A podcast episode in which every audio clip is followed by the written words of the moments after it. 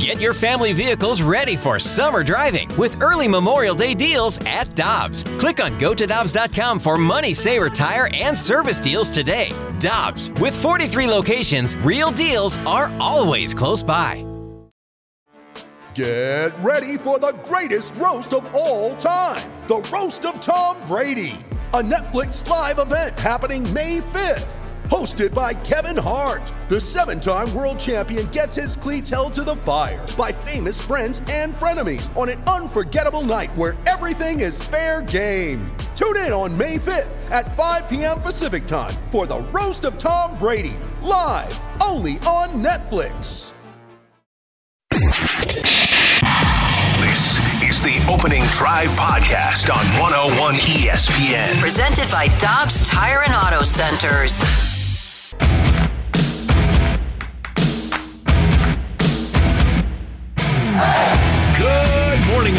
And welcome to the opening drive on 101 ESPN. Kerry Davis, Matthew Rocchio, Randy Karraker. Happy Friday Eve. Happy Thursday to you at 7 o'clock. Your time check brought to you by Clarkson Jewelers, an officially licensed Rolex jeweler. And I can tell you one thing for certain about Kerry Davis. I can tell you lots of things for certain about Kerry Davis. But if Kerry Davis shows up on the injury report as questionable or probable or doubtful. He's playing. I'm playing. All right. The only Yeah. way you're not playing is if you're out. If I'm out, then I'm out. Yeah. Other than that, I'm I'm I'm in, Randy. Yeah, I am. I've been battling sinuses for the last three days. You looked at me yesterday. You okay? I said I, I don't know. Huh? I don't know. I think yes, I saw coming down. I, I can barely hear out of one ear. So I, I- we'll see how it goes. You know, I'm here though. Yeah, you're a total gamer. I am. So yeah, Get the job done. am I'm glad you're here because we got quite a day coming your way. I appreciate it. I'm glad to be here. We're going to talk to our buddy Greg Amsinger at the bottom of the hour. The Cardinals, with their first workout today for pitchers, first real workout for pitchers and catchers. They've just been throwing so far. John Kelly will join us at 8.15, and Evan Drellich of The Athletic has a new book out about the Astros cheating scandal and about the Cardinals scandal with Chris Correa. That's part of the book, and we're going to talk to Evan Drellich coming up at 9.15. Really looking forward to that. But we're going to get things started with your St. Louis Blues CD. Back in action tonight, looking for three in a row. This one against New Jersey. And what happens if you win three in a row? Well, then that's called a winning streak, and it has happened before. Now, New Jersey is really good. If you haven't been paying attention to the East, and uh, there's really no great reason to pay attention to the East, but New Jersey on the road this year has a record of 20 wins, three losses, and three overtime losses. They've been dynamic. They're second in the Metropolitan. They're three points behind Carolina. They could still win their division. They're three points ahead of the Rangers. And the Blues, obviously, as CD mentioned, have won two in a row.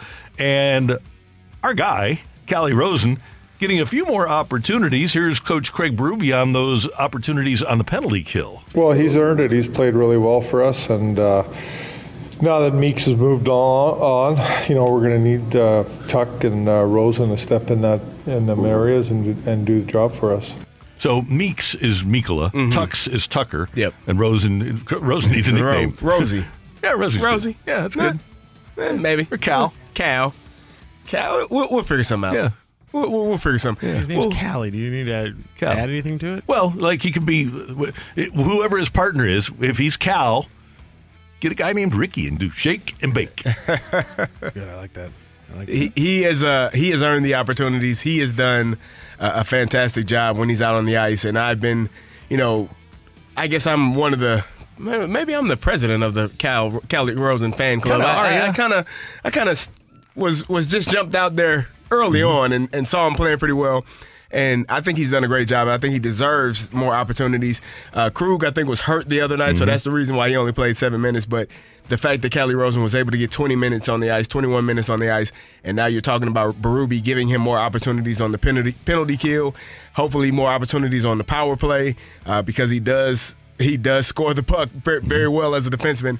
Uh, I'm excited to see what he can bring. And, and this is the one thing, Randy, we talk about. You know, sometimes players get put in a box because you are this coming out of college or you are this coming out of the minors and and for your first couple of years that's all they see you as. And they put you in a box and they limit your your role. They limit what you're able to do or, or the amount of work that they give you because you're in this box. And I think Calle Rosen has been put in that box but is showing hey I'm more than what you all think I am. Just give me the opportunities, and I'm I'm showing that I can play. That's what it's all about is Yeah. opportunity. Yep. And man, we see it all across sports. Some guys turn into Hall of Famers like Kurt Yeah. Warner. Some guys become really, really good players like Matt Carpenter. Cardinals brought him up as a utility guy, and hopefully Right. Calle Rosen, after so many years of banging that wall, will get the opportunity. Meanwhile, another guy that's getting more of an opportunity in terms of minutes is the Blues' new, no question, number one right winger, Jordan Kyrou. He has 51 points in 50 games. He's played very well for the Blues, and I really enjoy watching players get better and ascend.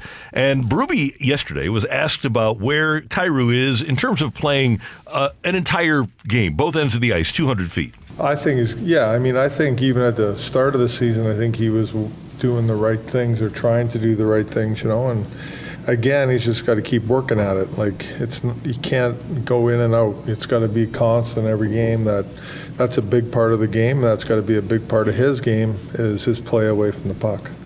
if he plays well away from the puck, speaking of Jordan Kyrou, and maintains this point a game or more than a point a game pace, he'll be a star. Yeah. That's what makes a superstar in the NHL. Yeah, we were talking. We were listening to to Berube earlier this year, and he said he's playing like a, a three million dollar player. Like Ar- Army, Army. Uh, Army talking Yeah. about talking about Kyrou because he hadn't ascended or he hadn't gotten to that point yet, and I think now he's understanding what is expected of him, how good he. We all know the talent, right? Mm-hmm. We've seen it. We've seen the speed. It's just effort. It's the will to do it every single play and make sure that you are where you need to be every single time, and and and have that effort and energy all the time. Not just when it's time to score the puck, but also when it's time to get back on defense and help you help, help out your guys. And that leads us to the New Jersey Devils. We mentioned 23 and 3 on the road. When you go on the road, you got to play a simple game, eh? So why are the Devils so good on the road? Well, they're just a good team all around. I mean, they've been a good team all year. Um, good road team for me is understanding, you know, simplicity is okay. Um, not forcing things, you know, playing smart, understanding situations on the road. But I think Jersey, you know, they're, like I said, they're a very quick team. They got real fast forwards and they got Big D. And they transition the puck really well. And with their speed, they create a lot of odd man rushes and a lot of good, good, good plays off the rush. I love the child that Rock and I are. We're we're childlike. we're childlike. Ah, Yeah, I'm just trying to stay young so I don't get old. there you Yeah, go. that's good. Uh, You do. It's. uh, And I wish teams could do this. I, I get that you want to entertain the home fans, but one of the reasons they're good on the road, and especially with being a young team, is they don't need to put on a show for anybody. You just play a good, simple game like Panger always tells us. Have five guys in the picture all the time. Make those short, crisp passes to each other. Play a good, solid team game, and that's what we'll, the Blues will have with New Jersey tonight. Meanwhile, last night over at Chaifetz Arena, your St. Louis Billikens take care of Davidson 78-65. The score not really indicative of how close the game was. Davidson made it a game down the stretch, but the Billikens able to come away with a victory. They shut that Steph Curry guy down, huh? Yeah, he didn't do anything. I didn't- I didn't hear him at all. He didn't have any points No. last night. They, they good job. You guys did their thing last Yeah, night. SLU. SLU. so the Billikens now get back on the winning track. And yes, they have some work to do. Five games left before they play in the conference tournament. And that's going to be their opportunity to make the NCAA tournament. Right now, VCU is 10 and 3 in the conference, and they have that victory over SLU last week. Dayton 9 and 4. Billikens get them at home, if I'm not mistaken. Uh, plus, you, you've got Fordham, who also beat SLU at Fordham. So, what the Billikens need to do in these last five games is essentially light it up. They need to find a way to get the double bye, and they've got Duquesne coming up on Saturday, 7 o'clock, over at Chaifetz. And then on Tuesday, they go to Richmond, very winnable game. Then you get Loyola, and Loyola is terrible this year. So that should be, sorry, Maggie. Maggie Tezlowski, our, our salesperson, is a Loyola grad and listening, and we love her, but the Billikens should just hammer Loyola. And then they go to VCU, and they've got Dayton here. You should win your next three, and then you can't ask for any more than having at VCU and Dayton at home for your last two games. Uh, yeah, they've never uh, won at VCU uh, under Travis Ford. and Dayton just beat them by uh, 14, Mm-hmm. pretty handily. So not exactly the the, be- the best you know capper to your season uh, from that perspective, but nonetheless, if you get three wins and you're going into those games, you got a chance to prove yourself going into the A10 tournament because that's your only shot at March. It's time to step up. You got a chance to get the number one seed though. Still, You- you're one game back. Um, and the and the double the the, the very coveted double bye Yeah. in, in the A10 tournament. You got VCU and Dayton still who are who are ahead of you. There's a chance if you take care of your business that you could be the number one seed. You just Yeah. You got to go out there and, and play the game and do the things that you need to do to win. And I get that um, Matthew Rocchio is at heart essentially, you know, um, he's a negative guy. So he, he's going He's a cla- he's a glass half half fair. empty kind of guy. glass three quarters empty, maybe. Three quarters empty. Yeah, just a just a swallow. But what I do, CD, is I go back and I'll look assume there's at some left to go. one of my one of one of the favorite days of my life, October 10th, 1999. The St. Louis Rams had lost to the San Francisco 49ers 17 times in a row. 17 times in a row to the same team. And by the way, 10 of those, 95, 96, 97, 98, I guess, no, uh, 8 of those were here in St. Louis. And I, being the confident glass, glass three quarters full sort of guy, I bought a bunch of champagne before that game on Saturday because I was confident that the Rams were going to win that game. Isaac Bruce scores three first quarter touchdowns. The Rams win 42 to 20. They get to take a knee at the one yard line of San ah. Francisco as the game ends, up 42 to 20. And then we went out and we clinked champagne glasses to celebrate the ending of that 17 game losing streak because I was confident. Randy, you, you kissed the cup. And d- who won the cup? They did. I'm I've just got saying, a photo. You were, I've got photo evidence. You're, you're, They you're, were mad you're- at you, you're huh? Yeah, oh, I- I was mad. you were you were public enemy number one. Yeah, so there's people that think that I'm popular in this town and that I can do no wrong. That month, especially after the hand pass game, people were tweeting me saying, "What the hell?" it was all your fault. Randy, Randy, It's amazing let's how that just prove works. them wrong. We're going to do a segment. Uh, we're going to do a segment later uh, next week where we're just going to talk about how great Paul DeYoung is and talk about you kissing the cup. Oh, And man. we're just going to screenshot all the texts we get. well, there was someone yesterday texting in from Hate, hate, hate, hate, hate, hate, hate, hate, hate. He was so hate. upset, or she was so upset. We don't know. Ozzie Smith, the back in an advisory role for the Cardinals in Jupiter. Nolan Arenado actually asked for that, and uh, he and uh, Masyn Winn both, and Tommy Edman, all fans of the Wizard, who, by the way, missed out on our golf outing yesterday, as did Kerry. Uh, but uh, one of Ozzie's golf partners, former Big Red running back Willard Harrell, joined us and uh, told us some great stories. Thanks to uh, the fo- the folks out at uh, Old Hickory, they were great. And uh, Matthew hit the ball well. Matthew's taking lessons, and Matthew's coming back. Man, he's it- it's kind of scary to think about what he could be in July. I'm no longer scared of my driver, which is that's that's I mean that was kind of like one of my big hurdles when I started golfing uh, about nine months ago, and so to get over that, it's it felt good. I was I was I, I enjoyed yesterday. It was an absolute blast, not just the company but also the game. As long as long as you don't have a hitch in your swing like what Charles Barkley had at one point, mm-hmm. y- you are. But that was a mental block that he was unable to to, to get past. I guess he finally did, but I think as long as you are able to swing completely through, you, you're you're you're doing okay. Here, I did fail you. I, I think I, I think I did. I, I settled out later on in, in, in the round. Okay. but I think I lost four balls in the first four holes. I said I, I, I was gonna say six, but I I, I actually eight. I should have. I was gonna go six. But I'm like, yeah, six is a lot. Four in the first few rounds. I, it was I, I literally had to jump out of the car and tee off. Ah, and so Yeah, he it didn't was- even it get was a- rough not first one couple- swing. It was a ah. rough first couple holes. Ah. And by the way, Chris Muir, our buddy from Golf Discount, was also with us and gave us a photo of the Island Green number eight over at Old Hickory. And uh, my swing just looks awful. You talk about a guy that needs a tune-up, man. I need it, and I, I actually hit it okay, but my swing just it looks terrible. And I want my swing to.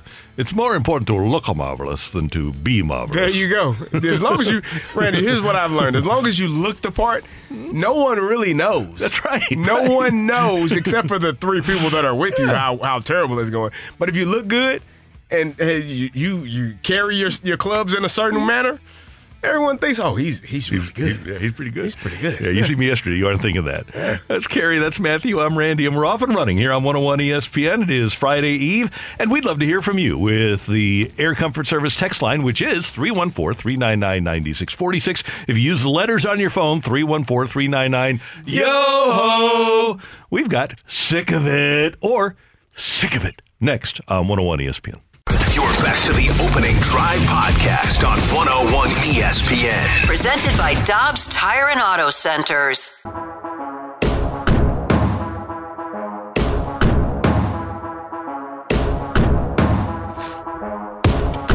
Jerry Davis, Matthew Rocchio, Randy Karraker, and time for Sick of It here on 101 ESPN or Sick of It. So here's the, the way this worked. If you if you're a new listener, and I we, we tend to forget sometimes that we do have a great community of listeners, and most of the people have listened for a while and get it. But if you don't know what sick of it is, when Michelle Smallman was here, one time Bradley Beal was on a torrid pace with the, the Wizards, was scoring 40 a night, and got to like his fifth or sixth game in a row, scored 47, and the Wizards lost. And Bradley's wife went to Twitter and just put one thing. It was sick of it! Exclamation point, exclamation point, exclamation point. And I always thought it was kind of a Valley Girl, sick of it. And Michelle thought it was like an exasperated, sick of it. So that's where it came from. It doesn't have to be Bradley Beal scoring 47 in a loss. It can be whatever you're sick of, sports or not. And we welcome your texts here on 101 ESPN. CD, as an example, I am sick of the fact that people think that for everybody that needs a quarterback this offseason, that Derek Carr would not be an improvement over whatever they have. I'm I specifically think of the Jets, and this morning on our morning show, uh, Keyshawn, Jay, Will, and Ma- Max. Yeah, it's it's not Zubin anymore; it's Max. They they were saying, "Oh, the the Jets shouldn't go out and get Derek Carr." Well, yes, they should. The- He's an he- upgrade He, from would what be they an have. upgrade, right? Yeah. If if you don't think that you can get Aaron Rodgers, or if there is a question in your mind. And this guy's out there for you. Yes, you go out and get an upgrade. Yeah, I, I, I agree. He's uh he, he he played very well. He has played very well. He's he's you know I think he got the short end of the stick in in in um Las Vegas and they got rid of him and he's gonna move on. He's gonna have an opportunity, but he is better than than the Jets quarterbacks than what they have right now. He's better than what the Washington Commanders threw out there last year. Mm-hmm. He's better than what the Carolina Panthers threw out there. What the New Orleans Saints threw out there. He's better than a than a host of you know, it's probably four or five teams that he, he's better than the quarterbacks that they had on their roster last year. So, yeah, he, he definitely needs an opportunity. And I don't know what, what people think about it. I, who knows? Randy, you know what I'm sick of? You know, people are upset that the Kansas City Chiefs, specifically one Travis Kelce, has been calling themselves no one believed in us no one people are people are bothered that this man found a way to have a chip on his shoulder i'm sick of that you know what as a professional athlete whatever it takes to get you riled up to get you motivated you will use that it will stay with you for the entirety of your career if you need to. Patrick Mahomes will probably go down as the best quarterback to ever play the game. Yet and still, he will always be bothered that Mitchell Trubisky was taken ahead of him. That he mm-hmm. will Yeah. always be bothered by that. So, professional athletes use, you know, whatever it is, whatever someone said, people did. There were people saying that they wouldn't win a championship. I'm sure mm-hmm. because Tyreek Hill was gone. They were in a rebuilding phase, as I do my air quotes but they were able to win the game. Hey, whatever you got to do, I'm sick of people being bothered that Travis Kelce and the Kansas City Chiefs used whatever chip they could find to win a championship. Yeah, if you can find a way, and all we have to do is ask this question. Whoever said anything negative about Michael Jordan after 1984, right? Exactly. Nobody said, but he always thought somebody was. He always felt he wasn't. He always Yeah. felt there was something else that needed to be accomplished, and that's the thing. When you are, and Randy, here's the thing. Sometimes it's made up. Sometimes mm-hmm. in your mind, you actually make things up to believe it, and if it works, guess what? Be a champion and call yourself a champion, and whatever it takes to get there, you do it. Brady spent 22 years with that sixth round chip on his shoulder. Exactly. Kurt Warner spent a decade with that undrafted nobody wants me chip Yep. on his shoulder. It's it's part of what makes people great is having a chip and a level of motivation. All right, to your texts on the Air Comfort Service text line 314-399-9646. Here's Matthew Rocchio. Sick of it. Hearing that Patrick Mahomes and the KC offense is the best ever. They're not even the best in the state of Missouri. Long live the greatest show on turf. There'll never be a better offense than the greatest show on turf, uh, uh, with all due respect. And I love Kelce and I love Patrick Mahomes, but who else on that offense is going to the Hall of Fame? Crickets, crickets, crickets. It's a very good question. Tyreek Uh, isn't there. Yeah, Travis, Patrick. They don't have an offensive lineman. Nope. I mean, maybe they don't have Orlando maybe- Pace. Orlando He's Brown- not no, walking through that not. door. No. Orlando Brown and his uh, daddy. I don't think that I love Isaiah Pacheco, but he's not quite Marshall Faulk. Yeah, they, they don't have. Isaac. They don't have Torrey. Uh, I mean, I guess. I mean, if he puts together a 50, uh, you know, a 13 year career of what he's been already, Humphreys would be a Hall of Famer. The center. I, I, I was gonna say Creed Humphrey. If- I mean, if he continues this for a Yeah. 10, 12 year career, he would be a Hall of Fame center. Good luck. Yeah, exactly. That's, and that's- good luck being as do. important to an offense as but, Orlando Pace. But Yeah. there is not a, a person on that offensive line that is as dominant as what Orlando Pace was. I believe, if I'm It not might not mistaken, be a. I don't know if there's anyone in. I think the, football. the Patriots may have had a run of three 500 point seasons in a row, but I don't think the Chiefs have done that yet. And the Chiefs are great. I'm taking not taking anything away from them, but the texture is 100% right that the Chiefs, as great as they are offensively, are not as good as the greatest show on turf. Sick of it. Sick of the national broadcast teams talking about the Blues, always saying about certain players that quote unquote they won't be in a Blues jersey much longer. Just call the game. Yeah, why? We say it every day. Yeah, That's right. I part of the deal. It's possible, maybe probable, that they won't be there. Yeah. They're just doing their job. Yep, they are. Uh, the Chiefs have scored 500 or more points once. That was 2018. Uh, in the Andy Reid era or in their history, they've scored 500 or more points one time. The St. Louis Rams, greatest show on turf, 99, 2000, 2001, three years in a row with 500 or more points. Sick of hearing about Aaron Rodgers every single offseason. Yeah, it's Aaron kind of Rodgers weird. is he's kind of uh, Brett Favre. It's, well, it's weird that we talk about him going to his darkness room. Like, who cares?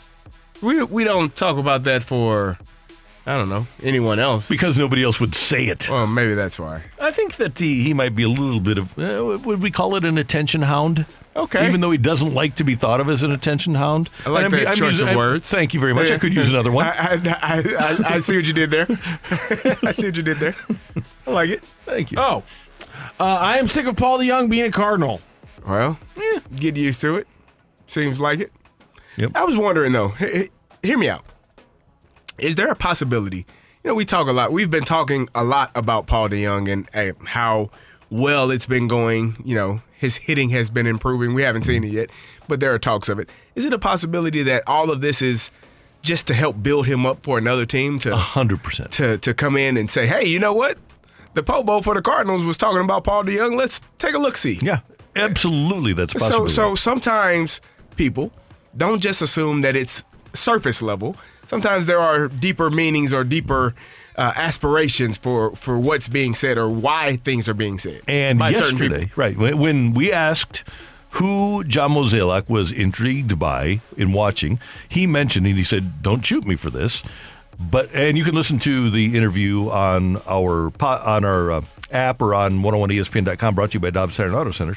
But Mo said, "Don't shoot me for this," but I'm interested in seeing Paul DeYoung. He also added he thinks that if De DeYoung performs well, that he could find himself in a really solid, to paraphrase, utility role Mm-hmm. for the Cardinals. He didn't talk about young DeYoung being able to become a starting player for the 2023 Cardinals, which will probably happen on opening day anyway. What? Oh Lord! what What are the the what are the possibilities of Masyn Winn this year? I think there there's a really good chance. It, it felt like it wasn't early on, but now as we're we're hearing more about him, it seems like mid-season, maybe a, a- September call-up type of deal. He, Yeah. It sounds like he will be here this year. Him and Jordan Walker will, you know, be on this roster at some point together this this season. And it's important for the Cardinals to do this. Have your best 26 on your roster and play your best nine every single day. And if Masyn Winn is one of your best 26 and one of your best nine, You gotta play let him him. play. Play him. Yeah. Sick of people hating Mo but loving Army. Both phenomenal for their teams. Do a great job for St. Louis sports fans. I agree with that. I agree. Yeah, and uh, both really good people too. Really good ambassadors for St. Louis. Great people in our community. And yeah, I think that sometimes people go a little bit overboard in not winning a championship every year. And I understand. Kerry, you understand because you had to live it. Matthew, you understand that you can't win a championship every year. And actually, if you have two World Series appearances in 15 years, you're beating the odds. Yeah. You're beating the odds with 30 team, teams in baseball. Can we just talk about the difference between just how Army and Mozeliak respectively just talk about their, their their sport and their team and things like that. It's just the the we you know we make jokes about net net and arbitrage Yeah. with Mozeliak, mm-hmm. and then Army's just so much more cut and dry and and straight to the point with it. And so it's just, it's a fantastic dichotomy. They're both fantastic. And then here's the thing to, to wrap up here. If you read between the lines with both, if you just don't listen to the words of what will happen, but listen to what isn't said, read between the lines with those guys, and I think you'll get a much better information feed if, if you do it that way. I like that. That's what I try to do, and that's what I try to provide to you when you're listening. Is that not only do I listen to what is said, but I listen to what isn't said when I'm trying to figure out what they, they really mean. Kerry, Matthew, Randy, coming up, we're going to go to the Brown and Crouppen Celebrity Line, and our friend Greg Amsinger of MLB Network. He's got a lot to say, and we've got a lot for him to talk about, including he's a TV guy, TV in baseball. I'm 101 ESPN.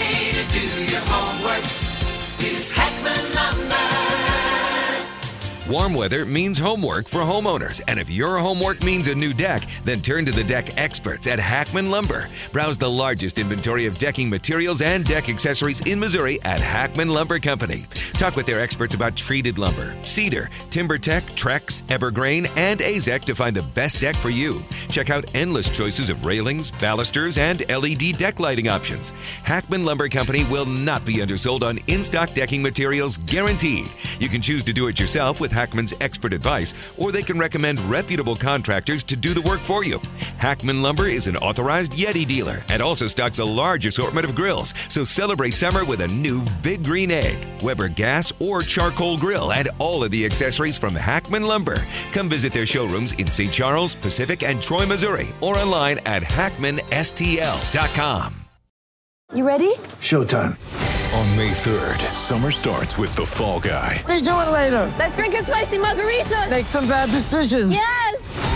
Audiences are falling in love with the most entertaining film of the year. Fall guy. Fall Guy. Fall guy. That's what the poster said. See Ryan Gosling and Emily Blunt in the movie critics say exists to make you happy. Trying to make it out? Nope. Because I don't either. It's not what I'm into right now. What are you into? Talking. Yeah. The Fall Guy. Only in theaters May 3rd. Rated PG 13. You're back to the opening drive podcast on 101 ESPN. Presented by Dobbs Tire and Auto Centers. Kerry Davis. I'm Randy Karraker. We go now to the Brown and Crouppen Celebrity Line, and our buddy Greg Amsinger of MLB Network stands by uh, is standing by. Good morning, Greg. How are you?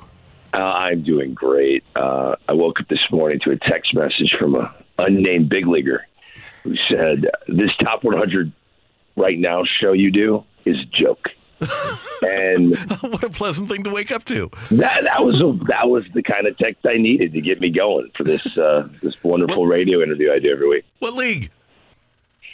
National League, yes, Okay. and not a Cardinal, not Okay. a Cardinal. Okay. National League player. Do you think not happy at all? Is there any the any course, by the one by the way any anything that you've disagreed with so far in the top 100? I agree with a lot of things, uh, and I disagree with more things than I agree with. Uh, but but I understand the process. We have an amazing think tank of researchers, men and women, some of which have been poached by big league front offices in years past, and they are channeling what front office executives value in players now. So it is the top 100 players right now, not the top 100 players in 2011 or 1986. It's not how we viewed them then. It's how we view them now.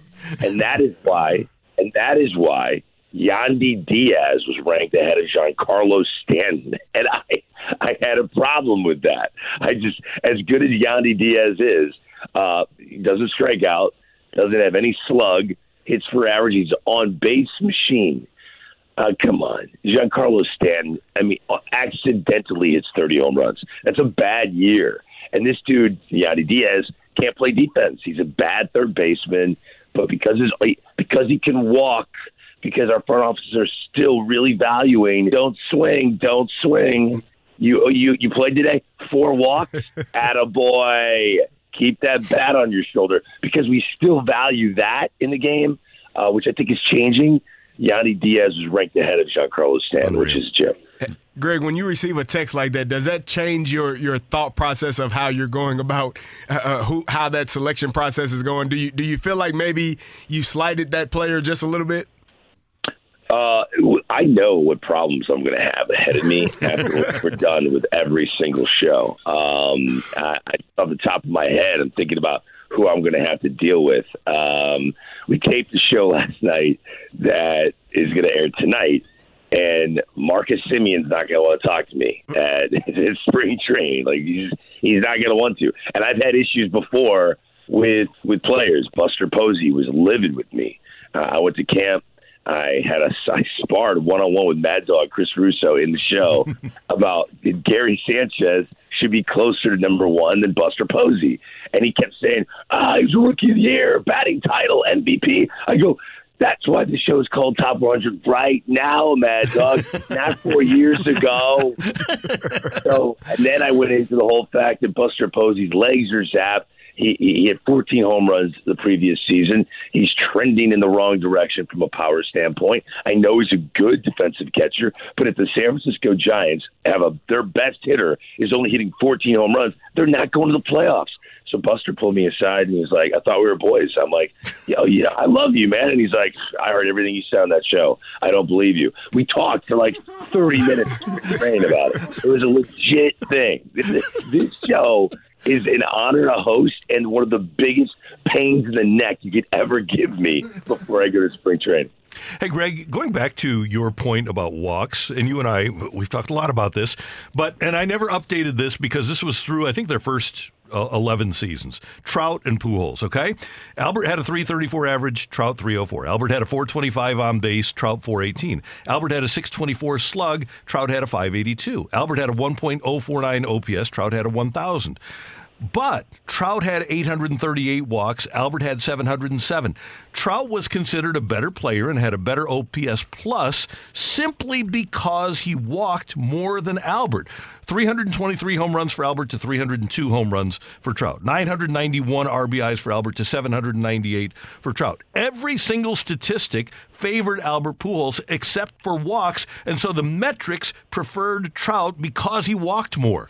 Oh, not just that though. Uh, defensive metrics do go into your overall wins above are just, replacement. but these are just strictly these are just strictly offensive numbers. Yeah, yeah, offensive numbers, no doubt. Yes, the, Albert's right there. But Mike Trout's base running, especially early on in his career, still to this day, actually, his ability to score from first base on a gapper, he does get extended runs and extra runs that would uh, otherwise Albert would be standing at second base. Uh, then his ability to play center field uh, has added to his value, and and really, honestly, the eye test of everything else. Was he ever a gold glover at center field? No, he doesn't really have a great throwing arm, but he's had some iconic defensive plays throughout his career, and he still has. I mean, he's one of the top sliders in the game. That's a weird thing to say, but Trea Turner's the best slider in baseball. Mike Trout's probably right behind him. Uh, so the eye test and the smoothness of everything he's done, people have just put him because of the premium defensive position, and you know the front office told him not to steal any bases anymore. He he should be stealing thirty bags a year. He should be.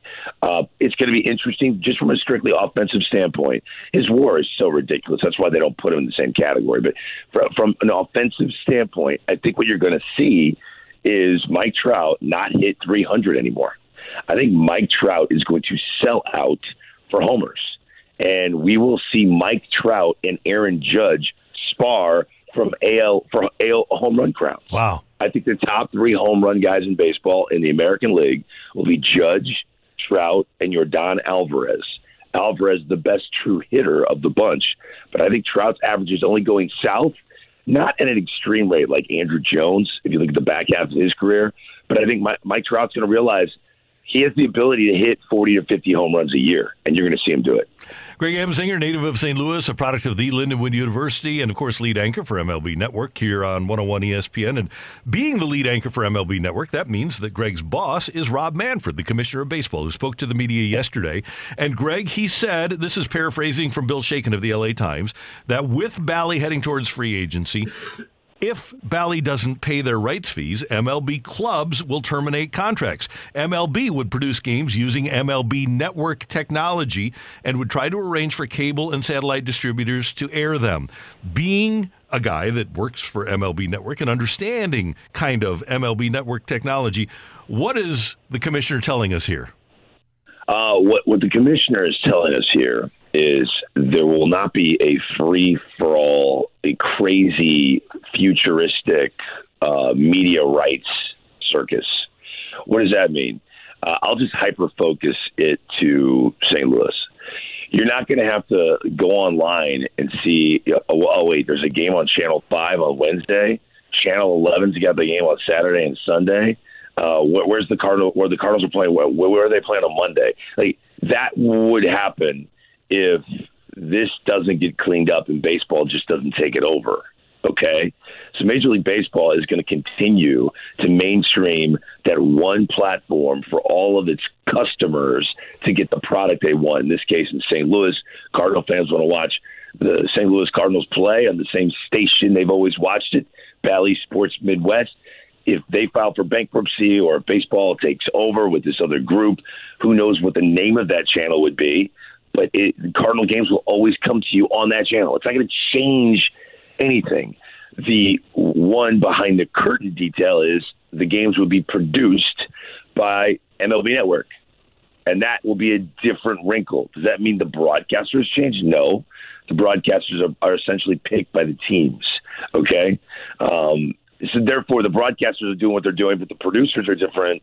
Uh, everything would come from the main hub in Secaucus, New Jersey, and that is the, the, the MLB Network technology that Rob Manfred is talking about.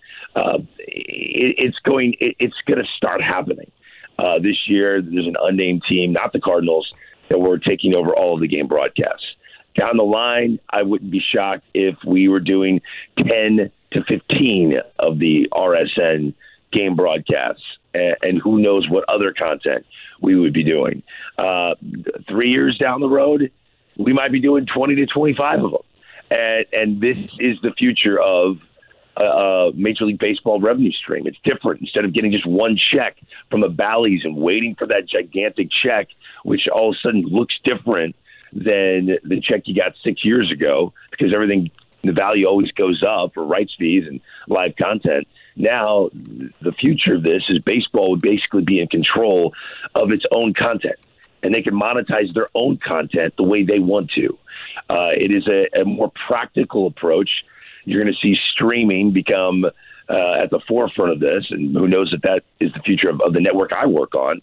But streaming, making it easier, no more blackouts, getting fans their game as easy as possible is the number one priority from Commissioner Manfred, and I think it's the right way to go.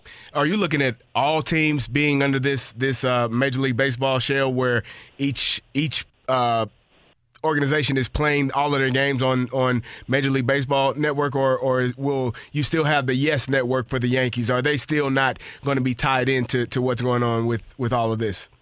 Yeah, and, and, I don't want people thinking that all the Cardinal games are on MLB Network. That's not it. The games would still be on the channel that you watch it now, Bally Sports Midwest, and, it, and they might name it something different.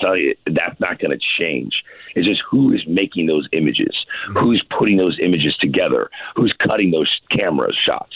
Uh, that would be MLB Network employees. Is what, what Rob Manfred uh, is alluding to. There are still RSNs that make money that are profitable. Okay, uh, the Yes Network, uh, the SNY, which does the Mets, uh, Sportsnet LA, which does the Dodgers, NESN, which does the Red Sox, the Marquee Sports Network, which does the Chicago Cubs. So not all of these regional sports networks are in dire straits financially. Uh, but when we look at the entire landscape of RSNs, something needs to be done. And Rob Manfred is not going to let uh, the fans of the sport be victimized here. So he is going to ensure that baseball fans do not miss a single game. And that is his number one priority. He wants to make it even easier to watch their favorite team. Try to get rid of these blackouts. Watch every game on your device in your hand if you want, if you're not in your living room. So that's the future of this. Fans should not freak out about the future of watching their favorite team. Commissioner Rob Manfred doing everything he can to make it easier than it is right now. Do you think Jordan Walker is going to be the National League Rookie of the Year? Ooh, that's a tough question. There's so many good rookies. I got to tell you, I saw the Alvarez kid up up close, the catcher of the New York Mets, Mm-hmm. and I know they went out and got Omar Narvaez, but this kid can hit. This kid can rake. If he gets along at all with Scherzer and Verlander, I just can't see anybody having a more impactful season on a winning team than the catcher, a rookie catcher who's catching future Hall of Famers. I going into this, I think Alvarez is going to be the my he's my rookie of the year favorite. But yeah, Walker's going to be a, a finalist for sure. Hey, we were talking, Greg. We were talking about Masyn Winn, and we had uh, John Mozeliak on yesterday. It sounds to me as though he's going to be up this season. I know most people projected him to come up next season, but it sounds to me that he will be here at some point this season. What are your thoughts about that? I think uh, Brendan Donovan has a chance to keep him down in the minor leagues. And I, it's not Tommy Edman, it's Donovan. Donovan has to prove he can play second base with no shift at a high level. And if he's able to cover a lot of ground, make some great plays, and honestly just not kick the ball, don't be a defensive liability over there. I just don't see how they're going to rush Masyn Winn. I, I don't see that happening this year because he's so young still. Uh, but I think Tommy Edman's safe, he's fine. But Edman's the guy that's going to slide over second base to make room for Masyn Winn. So if you're Brendan Donovan, you want to make sure that you don't become a platoon player.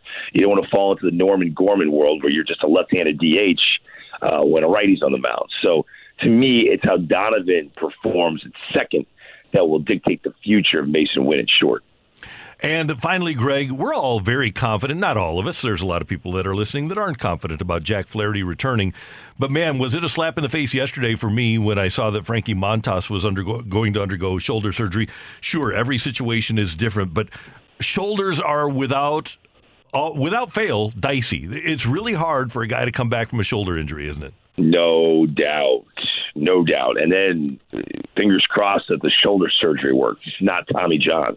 You know, if you just because you're getting shoulder surgery doesn't mean you're going to come back and be anything close to what you used to be. Uh, all eyes on Jack Flaherty. I said this before in the show. He's the most important Cardinal.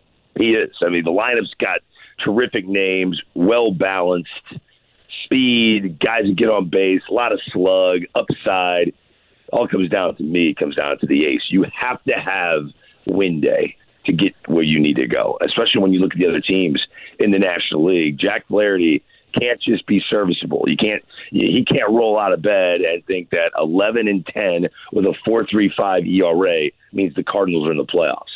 That is not good enough. He has to go 16 and 5 with a 2.89. That's the kind of performance the Cardinals need Jack Flaherty to have to ensure they're going to be in the mix. Not just win the Central, they're the heavy favorites to win the Central, but to actually compete with the powers of the NL East and the West. Eh. That is who they need. It's Jack Flaherty. And Greg, it's important for us to point out here because we're in St. Louis. The Yankees replaced Jordan Montgomery with Frankie Montas. There were a lot of people here that were upset that the Cardinals didn't get Montas. They got Montgomery because the Yankees got Montas. The Yankees sure would like to have Jordan Montgomery right now. No doubt. Although I will say this, Domingo German should be able to slide in. Clarke Schmidt had moments of brilliance last year for the Yankees. He's going to get a chance. But Domingo German, I think they're very confident for a number five starter that he's going to be able to get the, the job done. I, I did not think that this is the best rotation in the American League. We had this conversation the other day uh, in studio. Uh, I think the best rotation in the American League doesn't belong to the Houston Astros, who let Justin Verlander leave. And I know they've got Cristian Javier, Framber Valdez. It's a really good staff. I'm going with the Tampa Bay Rays. I mean, uh, Tyler Glasnow is, to me, the nastiest pitcher next to Shohei Ohtani in the American League. And he will be a finalist for that award with Ohtani. Tyler Glasnow with Shane McClanahan. Do not overlook the addition of Zach Eflin. And we're like, oh, the Rays spent money on Zach Eflin. That's weird. They know more than we do. I don't know what it is. Yeah, I, I think all the all the uh, balloons you're seeing in the air that's that, that's equipment from the Tampa Bay Rays. they know what's going on everywhere, and they know Zach Eflin's the next breakout pitcher in the sport. They gave him a big contract. Uh, then you get this Rasmussen kid. They're stacked. I mean, one through five. Little uh, Springs, the left-hander who they just inked a new deal for. He has a sub three ERA. I think the Rays have the best rotation. I think the Rays are going to be a team that causes havoc in the American League. Greg, before you said the Rays, I thought you were going with Gausman, Manoah, Bassett, Berrios, and Kikuchi. I thought you were going Jays rather than Rays. No, No, I, I, I love I love Alek Manoah. I do, but the guys around him just aren't as swing and miss as as the guys in Tampa Bay. I think I think the Tampa Bay Rays. Uh, uh, we're gonna have a prediction show and everything. Uh, they're my pick to win the World Series. Wow, the the Tampa Bay Rays. Unbelievable. Yeah. They're great. I I know it's hard to believe, but they've got the team that doesn't strike out anymore. They've literally, it's almost like they baited the sport into, hey, this is how you do it. This is how you put a roster together. Hey, this is how you do it. Swing and miss doesn't matter. Are you buying it? Are you buying it? Hey, bullpen, you should get an opener. Don't start the game with a starter. Start it with a reliever. Everyone, you should do it. You're dumb if you don't. Everyone did it. They followed them, and then all of a sudden they pulled the ca- a carpet from underneath their feet. They've got a traditional rotation. They've got a lineup that doesn't strike out, and they're probably going to win the World Series. It's hilarious. Amazing. You're the best. Thanks so much for the time. We appreciate it. Have a great day. How's the weather? We played golf yesterday. I wish I could. I'm busy every day. They're making me work, Randy. I, I, I got to get a new agent. I got to get a new agent. Not work. Yeah, I need a deal where I don't have to work. See you, brother. Take You're care. on to me, Randy. You're on to me. See you later. Take care. Take care, guys. Thanks. Greg Amsinger, MLB Network on 101 ESPN. Always fun to have him on. That's the agent. He's got to go to Rob Manfred and say, okay, Greg really wants to be with you guys. He wants a lot of money, but he doesn't want to work. Doesn't want to work as much as you got him working. Can we find a way? Take it or leave it. Coming your way on 101 ESPN. You're back to the opening drive podcast on 101 ESPN. Presented by Dobbs Tire and Auto Centers. It's time for Take It or Leave It. Want to say something? Want to put it out there? You like it, you can take it. If you don't, send it right back. Get your text into 314 399 9646 and give us your Take It or Leave It. Brought to you by Gloria Lou Realty. Visit GloriaHasTheBuyers.com and start packing. That's my final offer. Take it or leave it.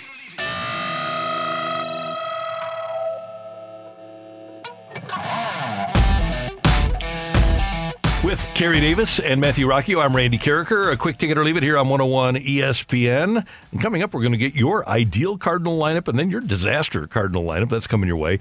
Uh, Kerry, since January 1st of 2015, Kansas City has three major sports championships. The Royals in 2015 and, of course, the Chiefs twice. The only city with more championships since January 1st of 2015 is the Bay Area with Oakland, San Francisco with the Warriors winning four.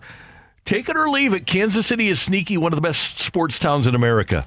Uh, I'll take it. I, I would have thought the, that the uh, Boston area they haven't won. They How many have they won? they have since won more. They've won three also. Three. Okay, I, I, I thought so. Yeah, I, I will take it. They've done a. I mean, when you get one of the greatest quarterbacks to ever play the game, it makes life a little bit easier to be a champion. Yeah. In in football, I think that that has helped them immensely. Having won Patrick Mahomes. Yeah. New. England, by the way, two for the Patriots and then the Red Sox in 2018. When did the Bruins win? They haven't won since 2011, I don't Oh, think, because they lost to us in 2019. There you go. All right. Yeah. Oh, it was something like that. Yeah. Randy, um, we've been talking about, you know, Jordan Walker and, and, and Masyn Winn. Take it or leave it. Those are the two both those are the next two MVP candidates for the Cardinals, meaning those two will be top five when Goldie and Arenado are done. Those two will be the next two MVP candidates that the Cardinals have. Okay. So that can finish top 10, top 5 year in and year out. Okay. The only other players that I would put into that realm are O'Neill and Carlson. But I am going to go with you because of Walker's offensive prowess and the fact that Winn has that skill set that he possesses, very Mhm. similar to, to Trea Turner's. I'm going to take that. I think that's a really good call. That if you're talking about cornerstone type players where you say, okay, that guy could win an MVP heading into the season, Yeah. I'm going to go with that. In, I, I'm going to, going to agree. All right. Your text 314 399 9646. Uh, We we got a, a question on the old text line. What does yo ho mean? Well, if you look at your phone and you're looking at letters on your phone numbers, you, what you get out of 9646 is Y O H O. That's one of the words that you can get. Probably the best word that you can get. So it's 314 399 yo ho for your take it or leave it. Matthew, what do you got? Here we go. Take it or leave it. The Rays will be able to afford Glasnow in two years, and that's when the Cardinals trade for him. Need to pounce, yes. Need to trade the next Randy Arozarena for Glasnow. Or maybe just trade him with Matthew Liberatore for a Glasnow. I don't know. I'm just saying. Listen, I mean, why? Why? You know, why? why not? I mean, I think we could package Ron Herrera and Matthew Liberatore for Mike Trout, but that's just me. Um, take it, or, take it or leave it. Valentine's Day chocolate is just as good the day after, only it's half priced. Take I'll it. take it. Yeah, I no mean, doubt about it. Listen, Hundred percent. Doesn't gotta have do the what you gotta effect, but yeah, if you want to eat it, it's just as good. you know, who knows? Yeah, that's true. Good point. Is what it is. What's, what- what's the uh, what what is the positive uh, chemical that the brain emits when- Serotonin? when, you when the, you eat candy? I think it's serotonin. Okay, that's, I don't know if that's good or not. think, uh, yeah, I, I know what you're talking about. I, uh, I don't think it's serotonin though. And doesn't serotonin make you tired or something? Yeah, I think so. Um, so there's four brain chemicals that make you happy. It's dopamine, Dopamine. oxytocin, serotonin, and endorphins. I don't know which one. Endorphins are ex- exercise. yes, Dopamine. Um, Uh, so it's- dopamine so it's comes from dopamine, candy. Okay. When we eat sweet foods, the brain's reward system, called the mesolimbic dopamine system, gets activated. Dopamine is a brain chemical released by neurons and can signal that an event was positive. When the reward system fires, there you go, it reinforces behaviors, which is what we want to do reinforce those behaviors by giving candy, making it more likely for us to carry out these actions again. Okay, guys, candy is a key here. I didn't even know it. Dopamine, keep it in mind. Serotonin, serotonin is uh, what makes you feel good when people like say nice things about you and like pump you up and stuff I like think that. dopamine's better. I uh, So now I you think they're all know- fun. Via radio. Uh, the more you know. Um, sorry, I couldn't help that. I couldn't help myself on that one. Take it or leave it. Randy just said that Jordan Walker is going to be an MVP every year. I don't think that's what you said. Yeah, I did. Uh, and he is. and the Cardinals, here's the other thing Cardinals are going to win the World Series every year. And if Every they- year. And if they don't, I, because you know I can hold him accountable, I am going to fire John Mozeliak. First you go. time they don't I, I don't. the I don't. But Randy, I don't. I don't think that's how that works. Uh, people say that, Randy, you got to hold him accountable. You, yeah, I, I don't think you can fire him though. Damn it. We should have asked him. I, I- maybe next time I'll Yeah, ask okay, him. we'll ask think Randy has the power to to So hold you accountable. Hold you accountable. Yeah. Via firing or, or, or you know replacing you, John. I, I'm just because our text line says Randy doesn't do enough holding you accountable, and which we assume we assume that means he needs to fire you. Yeah. when Randy, it I got doesn't one go more. well. I got one more that's incredibly Okay. niche for you. It's perfect. Take it or leave it. If Red Schoendienst had won the 1968 World Series, he'd be in the Hall of Fame as a player and a manager. That's a great call. I would take that, yes. Wow. Yeah. Okay. It's yeah. very you niche, win two like world it. championships. Yeah, or, or three world championships. So you, if you're a manager that has three World Series titles, yes, you. Uh, no, he didn't win in '64. He uh, Johnny Keane won in '64, but you win a couple. Yes, and I would argue that if the Cardinals had not traded Steve Carlton, that Red would probably be a Hall of Fame manager. So yeah, that's a great call. Uh, somebody also says, take it or leave it. ESPN needs to do more brain chemistry on the air. I'll take it. We all learned Uh, well, something we there. just Come did on. it. Yeah, Just We'll- we'll- enough. yeah, we'll I do- liked that. I don't know how much. Well, I don't know how much you want to listen to us talk about brains and bodies and things of that nature. So wait, so we, we figured out that candy comes. Candy gives you dopamine. Is that what we figured out? Yeah, chocolate. Yes. Or Is it chocolate? Chocolate. Uh, yeah. to- so Okay. candy will provide dopamine. Okay. Gotcha. All right. Yeah. So now That's you the know. thing that has my son bouncing off the walls when he eats candy. That is, yeah, yeah. It's a positive I, mean, that's- I think it's more just sugar. That might be it too. Okay, like- you kind of know our, our ideal Cardinal lineup, but what would Ollie and the front office do that would be a disaster Cardinal lineup with what they have on hand? That's next on 101 ESPN. Mother's Day is around the corner. Find the perfect gift for the mom in your life with a stunning piece of jewelry from Blue Nile. From timeless pearls to dazzling gemstones, Blue Nile has something she'll adore. Need it fast? Most items can ship overnight. Plus, enjoy guaranteed free shipping and returns. Don't miss our special Mother's Day deals. Save big on the season's most beautiful trends. For a limited time, get up to 50% off by going to BlueNile.com. That's BlueNile.com. When you need mealtime inspiration, it's worth shopping Kroger, where you'll find over 30,000 mouthwatering choices that excite your inner foodie. And no matter what tasty choice you make, you'll enjoy our everyday low prices, plus extra ways to save, like digital coupons worth over $600 each week. You can also save up to $1 off per gallon at the pump with fuel points. More savings and more inspiring flavors make shopping Kroger worth it every time. Kroger, fresh for everyone. Fuel restrictions apply. You're back to the opening drive podcast on 101 ESPN. Presented by Dobbs Tire and Auto Centers. A fresh perspective on the day's top stories. It's the opening drive's fresh take. Brought to you by Schnucks Rewards. Reward yourself. Earn 2% back on every purchase with the Schnucks Rewards app.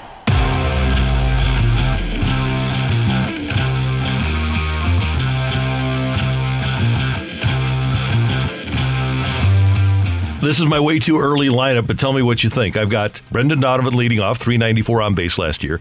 We both love Dylan Carlson, so I have the switch hitter hitting second. And then Goldie and Arenado, they're locked in as my 3 4 hitters. Uh, healthy Tyler O'Neill hitting fifth, Contreras sixth. My DH combo, Yepez Gorman hitting seventh, Nootbaar eighth, Edman ninth. I absolutely love that.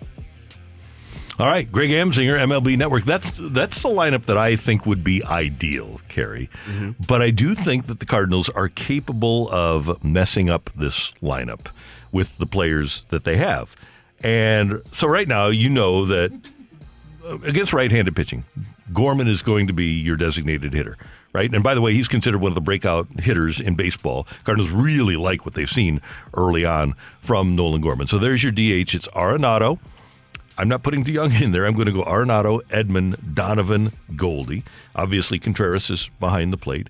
And then O'Neill, Carlson, and Lars Nootbaar. I think there's the capability for the Cardinals to mess this up, and here's why. Okay.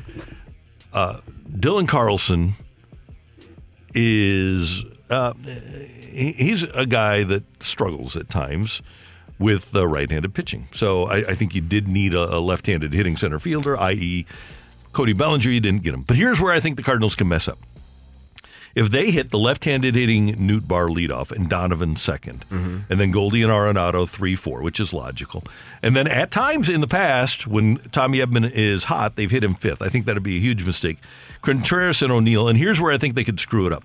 If you have Carlson hitting eighth, Gorman hitting ninth, Nootbaar hitting leadoff, and Donovan hitting second, you are providing the other team an opportunity to bring in a left-handed reliever and just dominate you Yeah. for four consecutive hitters. I think the Cardinals need to do a really good job of taking a look at that and making sure that there's balance so that half of your lineup can't be dominated by a left-handed pitcher. I, I agree with that. I, I I have for my uh, you don't want to have that left-handed pitcher just be able to run through the lineup and, and put you in, in trouble. For me, my best lineup would be Edman, Contreras, mm. Okay.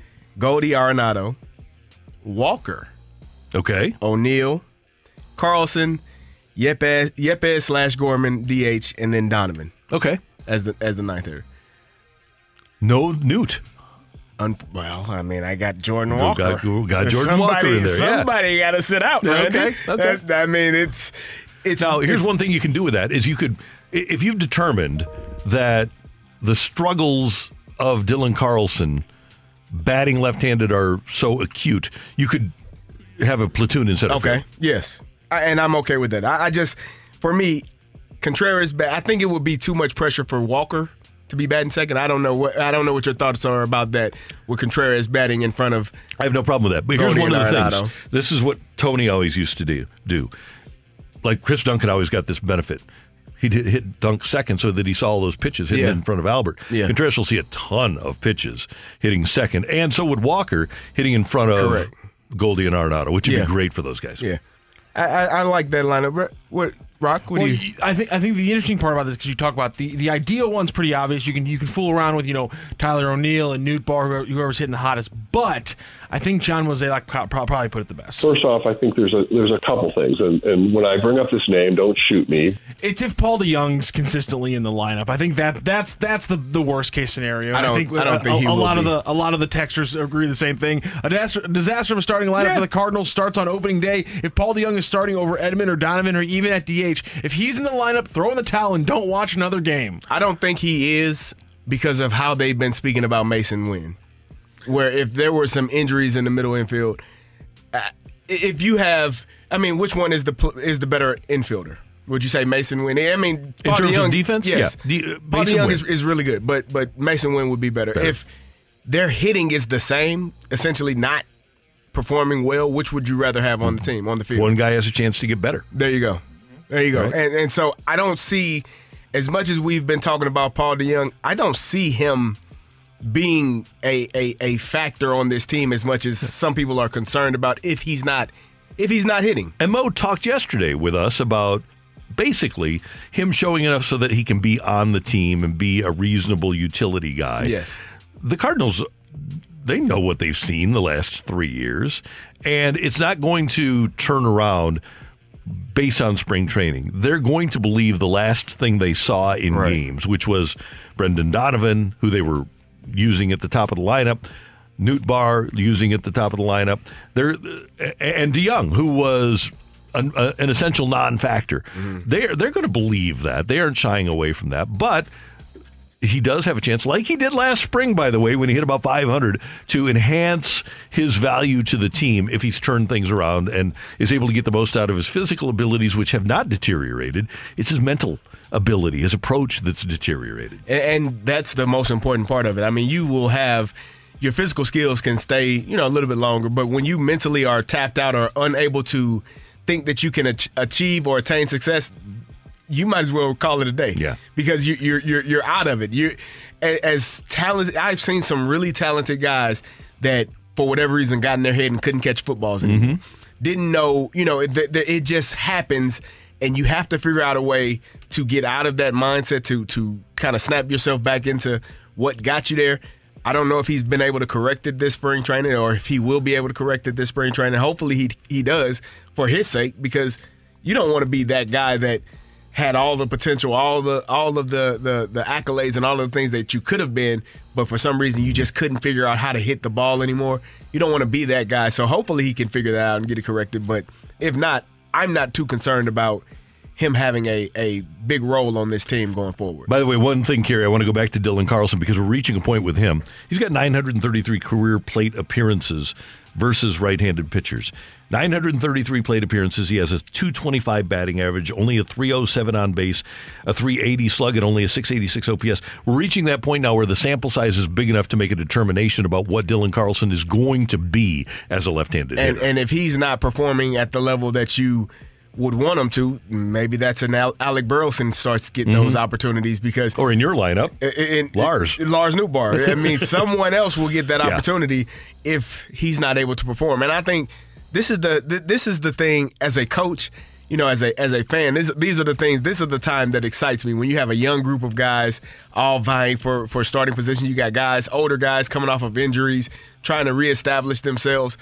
It gives you an opportunity to really see who deserves to be where. Mm-hmm. You know, we talked about Calle Rosen and, and how he's just continued to prove himself over and over again. Some of these younger guys are going to have opportunities, especially with the World Baseball Classic. You're going to have a lot of guys getting at bats and getting opportunities to really see who they are versus some major league pitching versus some major league ball clubs. And I'm I'm for one excited about that because I love the competition aspect of sports. That's today's fresh take on 101 ESPN. Coming up, the Blues back in action tonight. They take on the Devils over at Enterprise Center, and it's an ESPN Plus game, but you can hear it here on 101 ESPN.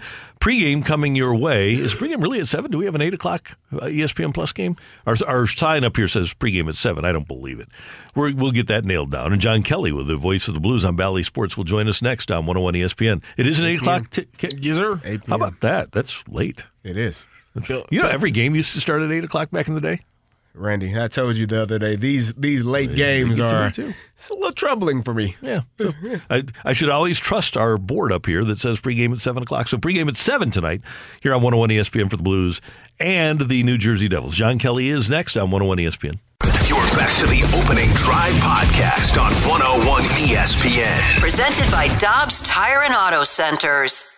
We are talking everything St. Louis Blues as we head into the Blues booth. Presented by Boardwalk Hardwood Floors, a proud partner of your St. Louis Blues. Find your perfect new floor at our four convenient locations and online at boardwalkhardwood.com.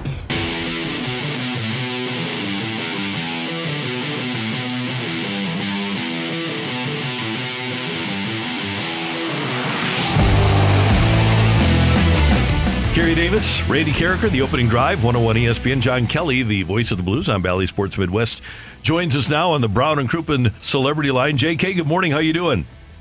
I'm Doing well, guys. How are you? Good. Panger was telling us on Tuesday what a stalwart you are, and we know that you're you're you're, just there. You love to work. You love to do the games. And a week like this, where you've got, especially coming off of the 11 day break, where where you, you ESPN Plus is doing the games, that gets to you, doesn't it?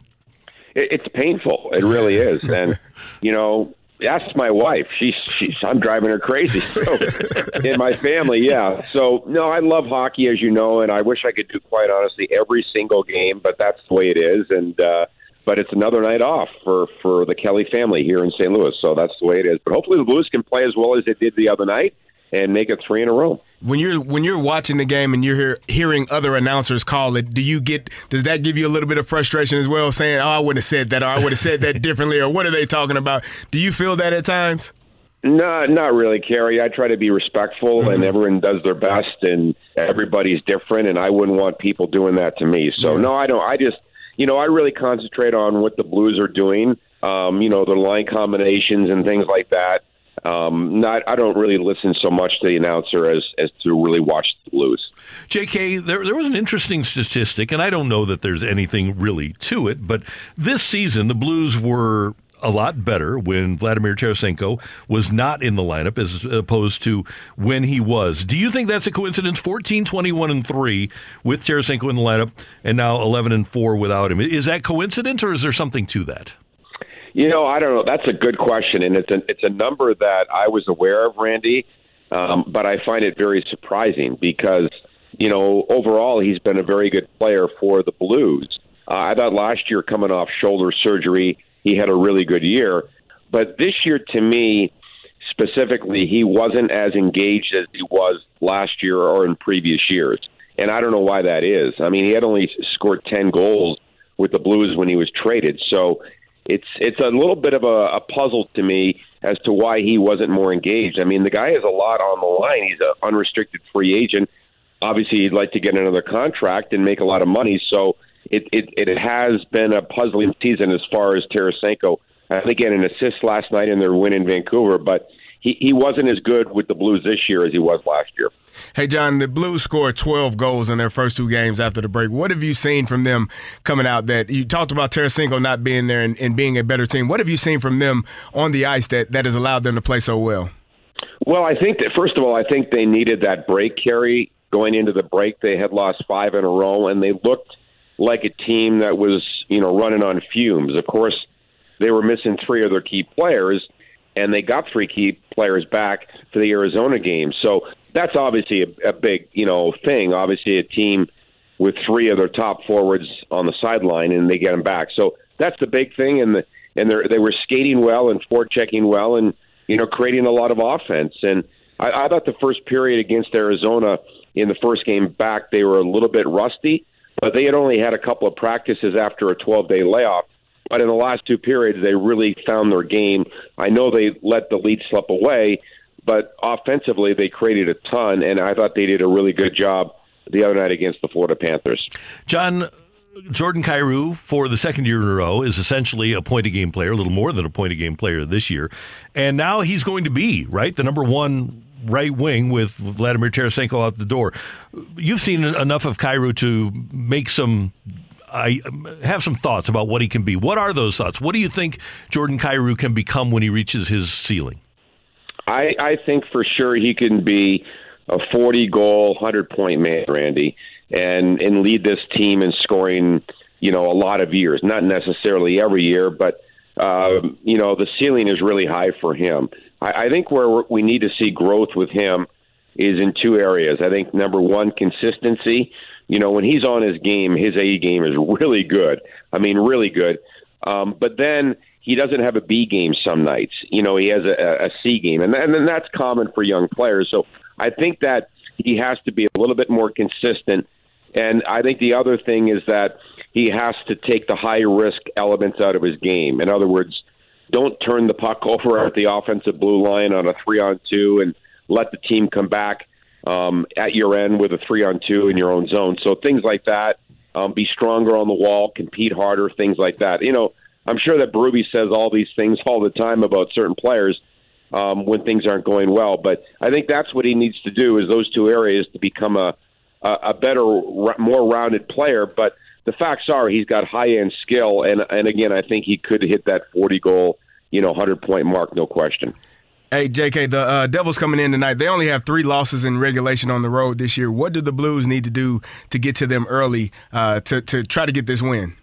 Well, you know, with any skilled team, and, and we should rem- remind the folks that it doesn't look like Jack Hughes will play. He's week to week with an upper body injury. He has 35 goals, and I was really impressed with Hughes when the Blues played the Devils a few weeks ago.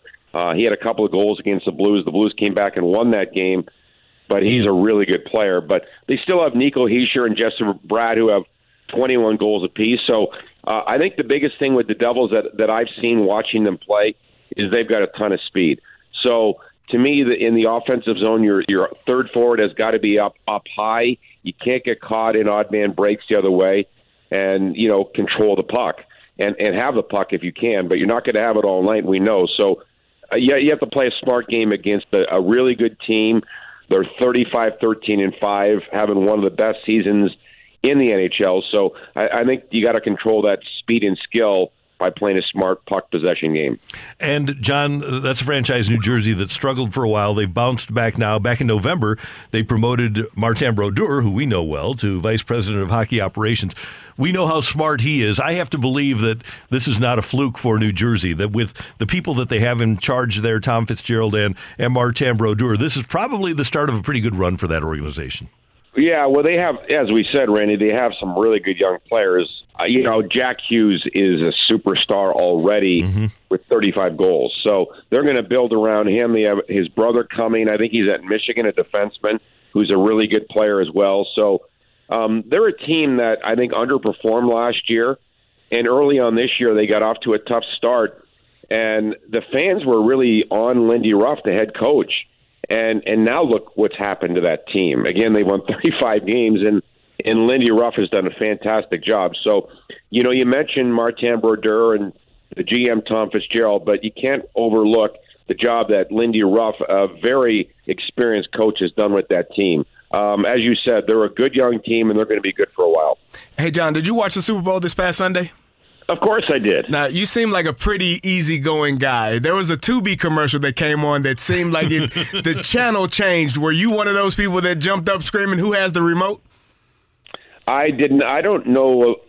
I'm not familiar with that commercial. You What- didn't what- see the commercial? exactly? Oh, it was a well. com- I probably did, but I'm not familiar with it. well, it was a commercial that looked like the channel was changing, uh, and everyone in their houses was jumping up and wondering who had the remote because it was it, was the, the way that they set up the commercial. It looked like someone had changed the channel. So I I, I started screaming at my son, wondering what the heck he was doing because only he could do something like that in the middle of the Super Bowl. Right. Yeah. No, I I probably saw it, but didn't really. You know, it didn't register. But Oh. yeah, that's that, that. My my wife and and my mother were there, and my mother-in-law, and they they loved the commercials, and um, but we had a good time. I thought it was a great game, and uh, so happy for for you know Mahomes in in Kansas City, a, a Missouri team, obviously, and um, Mahomes to me is the most dynamic player in the league. He's so fun to watch, and um, he, he he really obviously put that team on his back in the second half, and it was a great it was a great Super Bowl. Absolutely. JK, great to hear your voice. Thanks so much. We always love having you on the show, and we'll talk to you soon. Okay, guys. Thank you. See you. John Kelly, TV voice of the Blues, joins us every Thursday here on 101 ESPN. Coming up with Kerry, Randy, and Matthew, we've got the fight. Stick around. You're back to the opening drive podcast on 101 ESPN. Presented by Dobbs Tire and Auto Centers. Welcome to the Fight! In the red corner, Average Joe Listener. And in the blue corner, the undisputed king of morning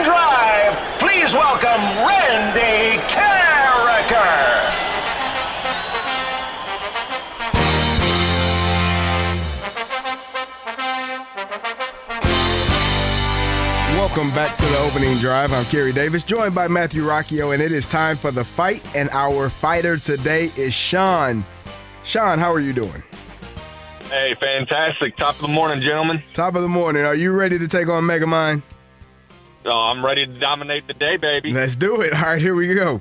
Which school holds the current record for most weeks as the number one AP ranked team in NCAA basketball history? Is it Kansas, Kentucky, or UCLA? UCLA.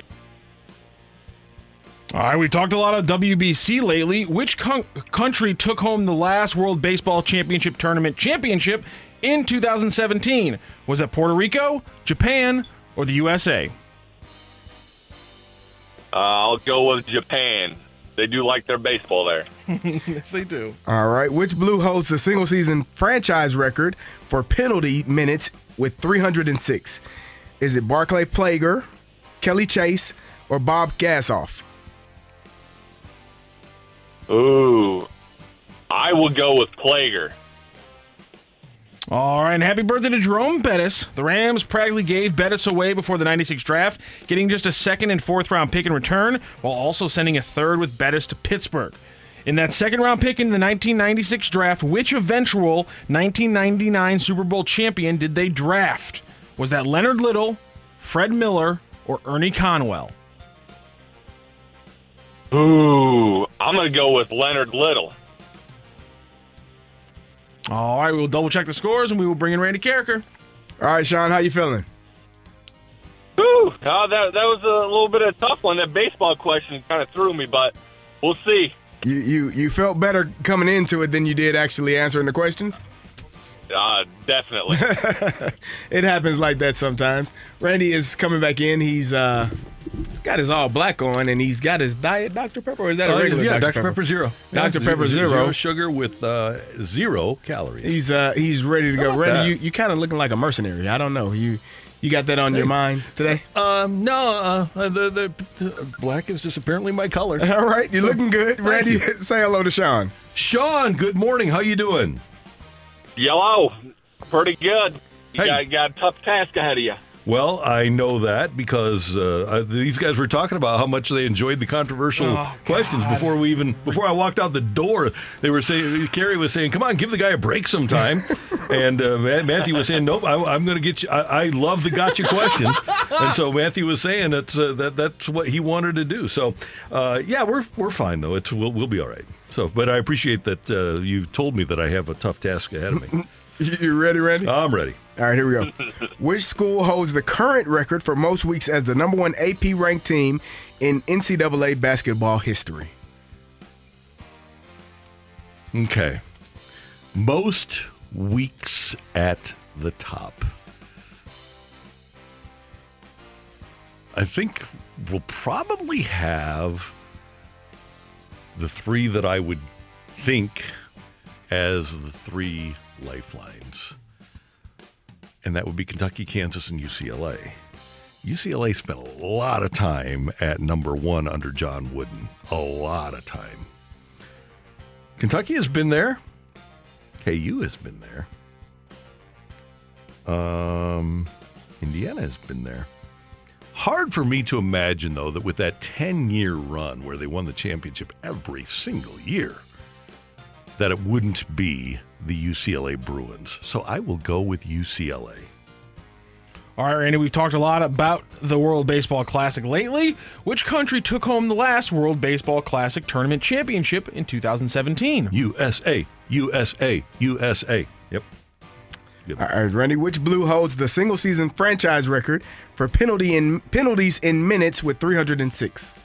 I think that's Steve Durbano. I'm going to go with. Uh, should I go with Steve Durbano, or was it Losey? Steve Durbano was a maniac. I'll do the lifeline just in case. Give me the lifeline. Barclay, Barclay Plager, No. Kelly Chase, No. Bob Gassoff. Oh, Bob Gassoff. There you go. Okay. Yes, Ed. Okay. Gasser, eh? All right, Steve Randy. Was a nut job. I mean, like certifiable. Losey might have the most like minutes per like penalty minutes like ratio. Mm-hmm. Um, happy birthday to the bus, Jerome Bettis, Randy. The Rams practically gave Bettis away before the 96 draft, getting just a second and fourth round pick in return, while also sending a third alongside Jerome Bettis. With that second round pick they got from Bettis, which eventual 1999 Super Bowl champion did they draft? Second round, 1996, Tony Banks and Ernie Conwell. So I will have to go with uh, my guy, big fella. I mean, you, you talk about guy that you walk into a locker room and he's just sta- he's different. Yeah. Ernie Conwell was one of those guys. So I'm going to go with Ernie Conwell, the uh, tight end from the University of Washington, who's a- an absolute sweetheart, living in Nashville, Tennessee now. There you go. So I'm at DV's, uh, DV's uh, Hall of Fame induction, but just I, I saw him more recently than that. I, must have seen him in town. But yeah, I love Ernie Conwell, one of my all-time favorites. So I'm going to go with 1996 draft second round. Tony Banks was not here. Ernie Conwell was. I'm going to go with Ernie, the Husky. All right. Did my gotcha questions trip up Randy Karraker? Or does Megamind move right along with a win over Sean? Ring that bell. The winner and still champion of the fight, Randy Karraker. The fight is driven by Mobile On the Run. Join the On the Run STL Wash Club for a limited time offer of $5 a month. Download the app today. Just win, baby. I'm sorry, Sean. That means Randy Karraker beat you today. On the fight, he got you 3 nothing. Mm, ouch. Yeah, that was a tough one. He crushed me. I, my apologies, Sean. I'll take I'll take the, the blame on that one. Let's talk about No, this. you were great. Let's let's talk about these questions. The gotcha question first off: Which school holds the current record for to- most total weeks as the number one AP ranked team in NCAA basketball history? Last year, Kentucky passed UNC.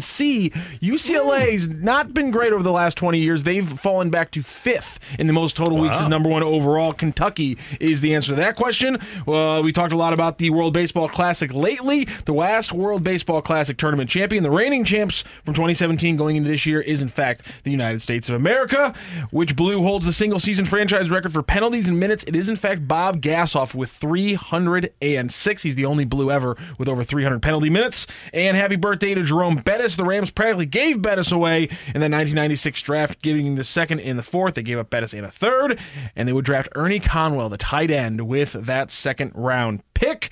So Randy wins this one 3 0. Sean, thank you so much for joining the fight. Thank you so much for joining the show. Thank you. Make sure Randy gets all Patriots questions tomorrow. Just get under his skin a little bit. There you go. I know my Patriots history. Yes, baby. because what I li- usually like to do is make I- I Randy remember- angry going into the weekend. I remember oh, Mack Herron. I remember Stanley Steamboat Morgan. I remember that group. I was a big Patrick Pass fan. Patrick Pass back in the mm. day. Yep, there you go. Yeah, there there were a few guys that could play for them. So I, I thought the first one would be a got you because it says current record for most Mhm. weeks, and I was like, yeah, it might be a little bit of a tough one. Yeah, and So, and the UK doesn't surprise me. The current is what I thought may because you said UCLA, which would have been if it wasn't current, they're probably think- all time. I think because the, when I ran across the fact that Kentucky overtook it last year, I think maybe that just kind of hedged my wording. See, then when I, I saw told that it you just you happened didn't have last year. anything to worry about. Well, yeah, again, you, You you were- thought it was a gotcha question, but you were okay. you were stressing, and it was no need to. well, yeah, it's because I, I mean, like, I, as soon as I hand you the sheet, you start looking at me like, "Oh, you're in trouble, big boy," and that's not a good reaction. It's not. I, I will hold back my my thoughts from here on out. I won't No, say don't anything. do that. No, don't do that. Don't do that. Don't do that. Okay. Well, uh, it's a little fun watching Rock sweat just a little bit. Oh, yeah, yeah. I'm telling you, you when like I said that, he was joy. Saw, he was ready to go. He was trying to find another question. I said, "Don't you change questions. We're gonna stick with this one." And uh, what did I say? I, I said the exact same thing. Did I Stick not? with it. Yeah. All right. A couple of things that you need to know. Number one, you need to download the uh, St. Louis City SC app. They're giving away tickets for their first home game, which is going to be awesome on Saturday, March 4th when they take on Charlotte. So make sure that you download the St. Louis City SC app. And we're going to have Lutz on tomorrow, right? Talk about getting sir. ready for the start of the season, Lutz Pfannenstiel.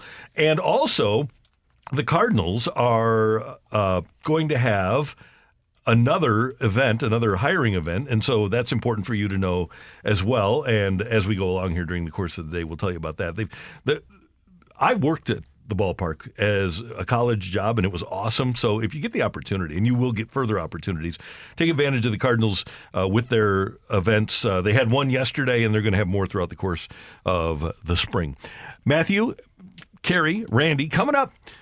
We talked earlier about the shoulder injury suffered by Frankie Montas of the Yankees. How important is it for the Cardinals to have Jack Flaherty's shoulder healthy? That's next on 101 ESPN.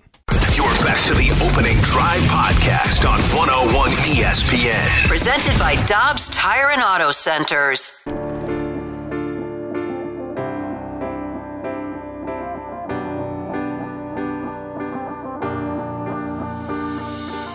It's, it's, it's not so much like during the season as much as it can change how you think about October. And you know, I don't want to you know suggest we're already there, but my point is when you can match up a one versus a one in October, you, you, you feel like you have a better chance of winning, right? And and it, we all watched how starting pitching in this past uh, postseason was was really dominant. Same with bullpen, but I do think like if Jack can emerge to be that type of pitcher that that that gets that type of start and can be that type of of, of arm, yeah, it definitely changes the- outlook of our year. That's Cardinal President of Baseball Operations John Mozeliak yesterday with Kerry and I here on the opening drive on 101 ESPN. And Jack Flaherty essentially has had three wasted years. So we're we might be clinging to some false hope here, right? Because in 2019 down the stretch he was unbelievable. 2020 he only started nine games, and that was because of COVID, and the Cardinals were very protective of him. Then he was the best pitcher in the league on Memorial Day when he got hurt against the Dodgers in 2021. And we basically didn't see him again. And then last year, he made eight starts, and it was kind of stop and start because of the shoulder issue. The Yankees announced yesterday that Frankie Montas is going to undergo shoulder, surgery, and they think that he will be back late in the season if he is at all. But shoulder injuries are really dicey. Kerry, over the course of Jack Flaherty's career, and by the way, he has thrown 523 innings. If he plays a 162 game schedule, his numbers extrapolate to a 3.41 earned run average, 178 innings, 204 strikeouts, 64 walks. He's brilliant. If the Cardinals could get six months out of Jack Flaherty, I think that he could do what uh, John Mozeliak's talking about. I think he can match up with any starter in the National League in the playoffs. And then all of a sudden, when you have him as the number one, we've said it before. Mikolas as a number two, different animal altogether. Montgomery as a number three rather than number number two, different animal altogether. I think the key to this spring training lies solely in the health of Jack Flaherty, and I do think that the expectations for the team, if he's healthy, rise exponentially with each start he makes. Yeah, we have a lot of texters that get uh, get frustrated when we talk about ifs. If Jack Flaherty is healthy, if Tyler O'Neill is healthy, that that's where we are right now. We haven't seen it uh, consecutively. We haven't seen it enough times to know that it that it is a possibility. But we do know that when he is healthy, he is that ace that you're talking about. He is the guy that you know Mo talked about it yesterday. When you can have a one versus a one versus as opposed to a two versus a one or a three versus a one. You're in a much better place. You talked about it when you were going down the rotations versus uh, the Chicago Cubs. Our one versus their one is better. Our two versus their two is better, and so on and so forth. But when you don't have that that ace, that guy that you can throw out every fifth day and know that he's going to eat up innings, he's going to give you six to seven innings, hope maybe eight if if he's really got it going. It, it changes your entire team. It changes how many runs you got to score offensively. It changes how many innings your bullpen is pitching day in and day out. And so it, it just really it makes it harder to be successful when you don't have that number one pitcher. And you you were talking about Frankie Montas with the shoulder injury, and Jack has had some of those injuries. I think last year he rushed back a little bit earlier from an injury than than he should Mhm, have. yeah. Just just the eagerness to to want to get out there and prove himself. Because as a player, you know, we we feel we do hear it. You know, we we feel some of that pressure. We feel some of that pressure. Oh, this guy is making X amount of dollars and he hasn't pitched but this many innings in his entire career or the last three years. We do understand that, and we do understand that I have to go out there and show these people that I can actually perform at the level that I'm being paid to perform at. because he is out of sight, out of mind. Bradford Doolittle at ESPN.com knows what he's talking about, and he's got a piece up right now at ESPN.com. Why didn't your team get blank? And the question for the Cardinals is why the heck didn't the Cardinals get a legit number one starter? The response I'm rolling my eyes. You see what my eyeballs are doing? They are rolling. You're always asking us about this, and we just keep winning and winning and winning. Our fans keep turning out, the best fans in baseball, you may have heard. We keep re signing star players that we trade for. We're favorites to win our division yet again. We also keep losing in October, but that's besides the point. That has nothing to do with this. Next question, please. Yes, Hmm. it'd be nice to have a more reliable guy, but the market this year passed the Cardinals up. I don't think the Cardinals. I don't think that they had foresight about where the market for starting pitching was going to go, and they they blew it. Now they have to count on Jack Flaherty, and that's why they didn't sign. That, that's a big part of why they didn't sign that front line number one. Well, the biggest part was money, but they also still believe that Jack Flaherty can be that guy. Let's take money out of it. Okay. Who was the pitcher that that that Cardinal fans would have been been uh, you know satisfied with bringing in as a number one over Jack Flaherty? Ja- No- Justin Verlander. Okay, so that's forty. oh, So I guess we can't take money out of it. Well, but, but Justin Verlander is forty-one. Yeah. he, he's he's my age. Right, right. Randy, I haven't played professional sports in ten years. We just I- I know all we care about is this year. We're, we're- Yeah. that's the thing. We are, we don't care For about 40 five years for forty-three million dollars. Yeah, that's One year. Yeah. Well, two, Two years, years. Two years. Uh, at 43 million a year. 43 million a year for two years. Yeah. Yeah, no. What about Jacob Degrom? He's really good. He's healthy now, apparently. He, but he hasn't eh, been. Maybe he's not. No. he showed up with a bad side. You're right. And, and they Yeah. were running down the list of injuries that he's had over the last few years. Who would be the person that, if you are a Cardinals fan, if you want to pay forty three million a year for for a guy that's going to play every five days, okay, Rodon. Well, where else is, are you going to spend yeah. the money? Carlos Rodon is what you hope Jack Flaherty becomes. Over, Okay. Rodon overcame four years of serious injury issues, and now he's had two relatively healthy years in a row. So that would have been the guy. But here's the thing: Yankees gave Rodon six years of uh, a six-year contract for 136 million.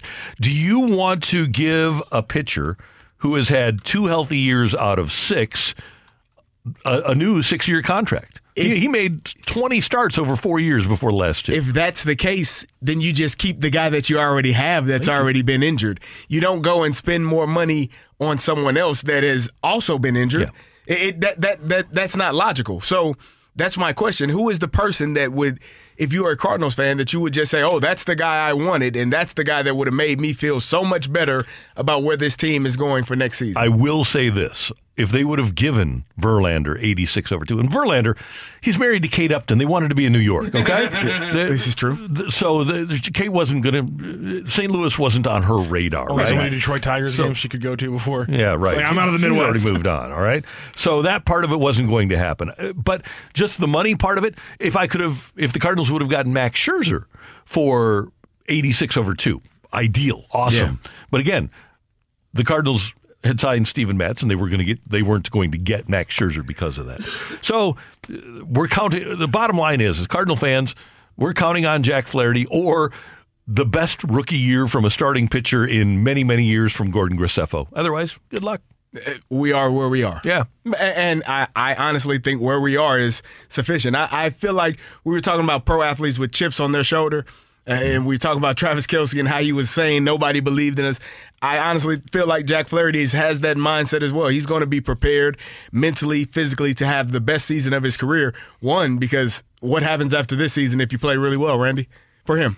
Money, money, money, big, big money Eh, from you- either from here or somewhere else, right? Or, or someone is going to pay him. So you want to be healthy. You want to have the best year possible. You know, if there's a little bit of me involved in this. I, I want to do it for me, but I also want to win a championship. But I also know if I perform well, there's a lot of people getting paid a lot of money. Yeah. And so, if nothing else, you know, I tell my I tell my uh, I tell my uh, parents this. You know, they they get some of them get frustrated when you know their children aren't going to the big schools that they like, and I say, you know, uh, I want every kid to go to Alabama. I want all of our kids to go to Georgia or or Miami. I said, if if I'm selfish. And that makes me look better, doesn't it? If all of my kids are going to these Power Five schools, so of course I want to win. If nothing else, for me, I love me. I may, I may not like your kid, but I love me, right? So there you go. Nobody loves you like you love Nobody you. loves me like me, Randy. yes, that's where Jack is. I want to win, but yeah, I want me to be successful. I'm gonna give you everything I got.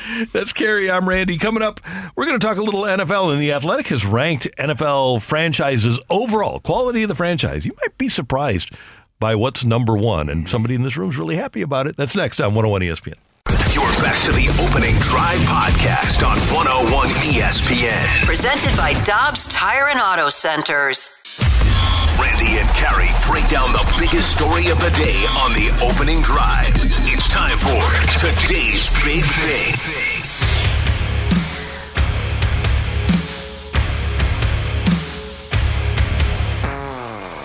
Over at the Athletic, Bob Sturm has put together a list where he grades all NFL teams during the Super Bowl era on the quality of their play. And he gives points, and it's an interesting setup.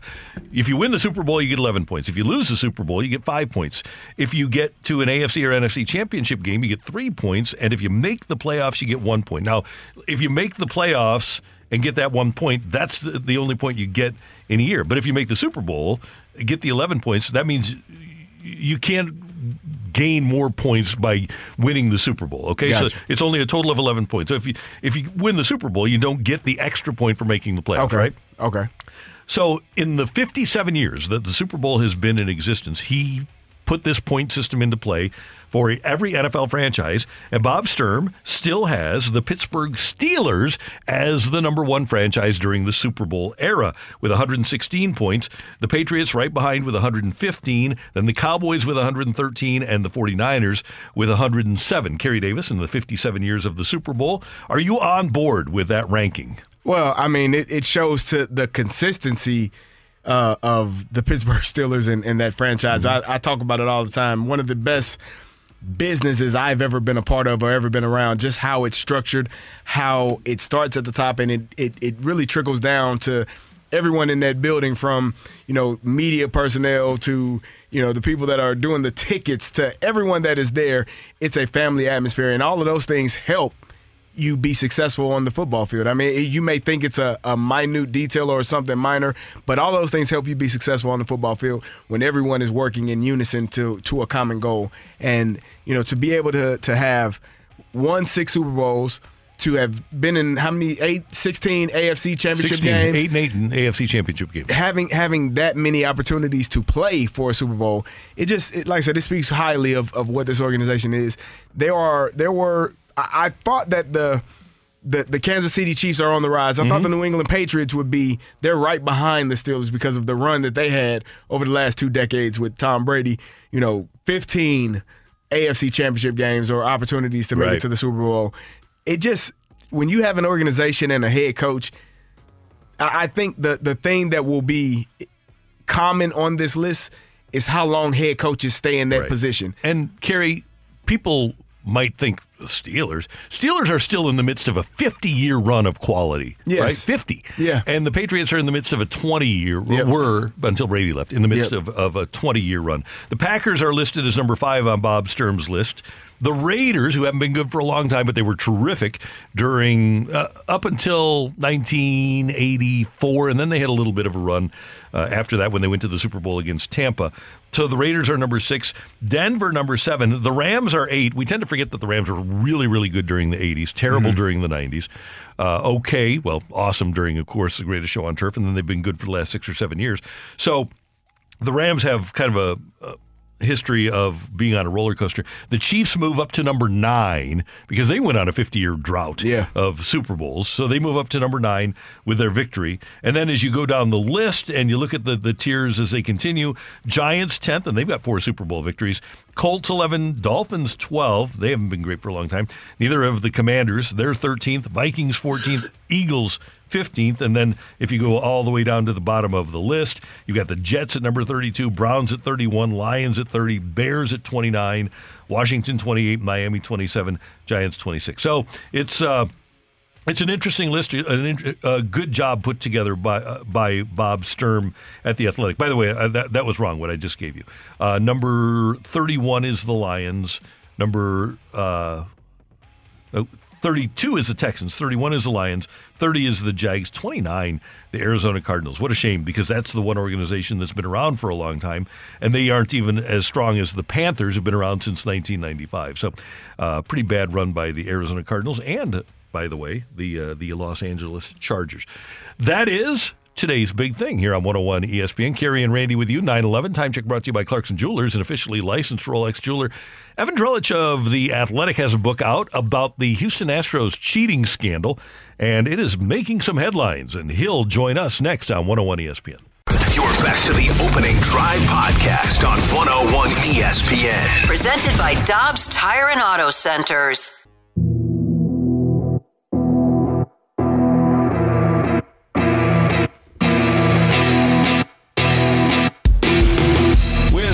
Bowl champion Kerry Davis. I'm Randy Karraker. It's the opening drive on 101 ESPN. And in this baseball town, one of the most explosive stories to break during the century has been the Houston Astros cheating scandal from the 2017 season and World Series. And Evan Drellich of The Athletic was one of the people that broke that story. He has a new book out. It's available at Amazon or wherever you get your books. It's called Winning Fixes Everything. And Evan Drellich joins us now on the Brown and Crouppen Celebrity Line on 101 ESPN. Evan, thanks so much for the time. How are you doing this morning? I'm doing well. Thanks for having me. Well, uh, we're thrilled to have you, uh, and uh, th- this is something that still goes on. People still hating on the Astros, even though they won last year. But I want to start with a, a question to kind of localize things because we all remember here Chris Correa, who had a really good year in his only year as the Card- Cardinal scouting director, getting banned from baseball because he thought the Astros were cheating through computer hacking. And you have some information about that in the book. What, what did you take out of what you learned? From the, the Chris Correa saga with the Cardinals and that involvement with Houston?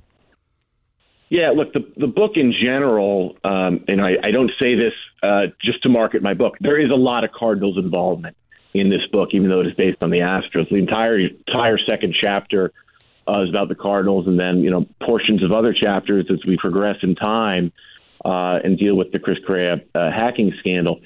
Um, you know, my book has multiple Astros uh, employees saying that uh, what Correa alleged that that the uh, Astros had taken Cardinals information with them to Houston was accurate. Uh, there are different uh, things inside um, Houston's uh, systems, or, or that was simply available, whether that be uh, calculation that was developed by Mike Girsch, whether it was a biomechanical evaluation uh, done by a guy named Tim Levesque. Uh, but there were people on the inside in Houston uh, validating what Correa uh, had alleged. Hey, Evan, as you all really dug into this cheating scandal, what was one of the most, I guess, surprising details that you learned uh, that the Astros had actually done? Honestly, there's so much. The number of things that I got to in this book, I'm like, whoa, uh, this is wild. Um, I mean, having McKinsey and Company sit down with your manager uh, and players in the middle of your World Series winning season, the callousness with which Jeff Luhnow was willing uh, to fire people, bringing George Springer into Houston when he's a minor leaguer on the pretense of an eye exam, uh, so that you can isolate him from his agent and hopefully get him to sign a cheap contract. You know, you go down the list. Uh, th- there were so many things that happened, even in St. Louis when Luhnow was in St. Louis uh, he he he's told to stay home uh, for the day because a, a colleague at the Cardinals threatened to kick his ass if he came into the office. I mean, you know, it, it was nonstop discovery of what went on under the hood, and um, it, you know, it's very different than, than a lot of things that are portrayed publicly. Evan Drellich from The Athletic has a new book out, and you need to check it out. It's called Winning Fixes Everything. It's about the Astros, and as Evan mentioned, the Cardinals are uh, prominently a part of the book. And another St. Louis and Jim Crane, who owns the Astros, is part of the issue as well. How significant was Jim Crane's involvement in all of this?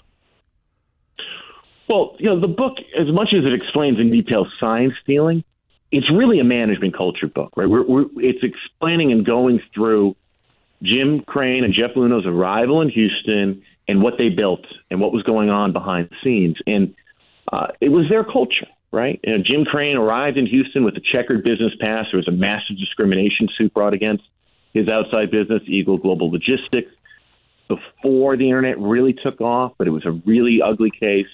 Uh, it was settled for millions of dollars. Uh, there was also war profiteering charges uh, against Crane that had people go to federal prison. Culture issues even before Crane gets there. Luhnow obviously had kind of a rough time in, in St. Louis while also doing some smart things. And, you know, the, Luhnow's St. Louis experience is kind of the whole thing writ large. It, it, it, it was, uh, again, tumultuous in Houston while also doing things that were probably good for uh, constructing rosters. Hey Evan, I'm I'm intrigued by Mike Fiers, the the the pitcher that really, I guess, got the ball rolling, the whistleblower, so to speak. What are what were the thoughts on him as a as a teammate with the Astros, and, and what are the thoughts on him now, knowing that he's the one that really got the ball rolling for this for this cheating scandal to be ousted the way that it did? Yeah, so it, it's interesting, and this is one of the things that um, you know, the three years I was writing this book, or uh, was kind of hard for me to sit on and explain to people. But I think there's a, there's an assumption because Mike Fiers went on the record, that the whole thing kind of hinged on him. That our reporting began with him. That if you know if we didn't talk to him, we wouldn't know. Um, and I, and I get why people assume that. It, it and it could have gone that way. I guess it's actually really the opposite of what happened. What happened is in October of uh, 2018, I found out what the Astros had done from from inside the team, firsthand sourcing. Uh, it was kind of a complicated time. It took 13 months for me to get the story done. One job change in the middle, um, and I pair up with Ken Rosenthal, and we got to a point where the story was was we were running it. it we had enough corroboration. You know, we, we felt good about it. Uh, we had the facts, but we still wanted to try to get somebody on the record. We were still making calls. And three days before we publish, we call uh, Mike Fiers. Ken makes that phone call because Ken is uh, really the best baseball reporter in the industry. And if somebody's going to make that call, I want it to be Ken. You know, if we got one shot to get somebody on the phone. And, you know, we had the facts. And, and I don't know if Mike talks to us if we don't have the facts. You know, but it wasn't a fishing call. It wasn't, hey, did you hear anything about the Astros sign stealing? It was, we're running a story. This is what we know happened. What can you tell us? And, you know, uh, to his credit, he was willing to talk about it. The toll for him has been heavy. Whistleblowers are rare in any industry. The story is in a much better position because somebody was on the record and Mike Fiers had that courage. Um, but it, it's ahistorical to kind of um, suggest that basically it was, you know, Mike Fiers deciding one day I'm going to blow the lid off the whole thing and that's how it happened. It's just not how it happened. Evan Drellich, the new book that he has out is called Winning Fixes Everything. I want to go back to, to Luhnow for a second because AJ Hinch, obviously back in baseball. Last week, Carlos Beltran returned to baseball. Alex Cora is back in baseball. And Luhnow is still out. Is, is he the absolute head of the snake? And do you think that there's any chance at all that anybody would hire him again? You know, Jeff denied any knowledge of the sign stealing scheme, um, and, and, I think that angered people. Uh, look, and, and, maybe maybe it's the case, right? We we only have uh, different people's accounts. Jeff says he didn't know, um, but certainly the commissioner's office, in its report on the Astros, took the Astros baseball operations culture to task. Right? It's not just about sign stealing. It's about how did this guy operate? And what did he do once he got fired? Well, he turned around and sued the owner uh, and presumably got some amount of money out of a settlement. We, we know they settled. We don't know what the terms were of that. But, you know, when you put it all together, um, he, he he's not a, a well liked guy in the industry. There are some people who like him. He's very smart. Um, but I think a return to baseball could be tough. I, I don't know that it would never happen.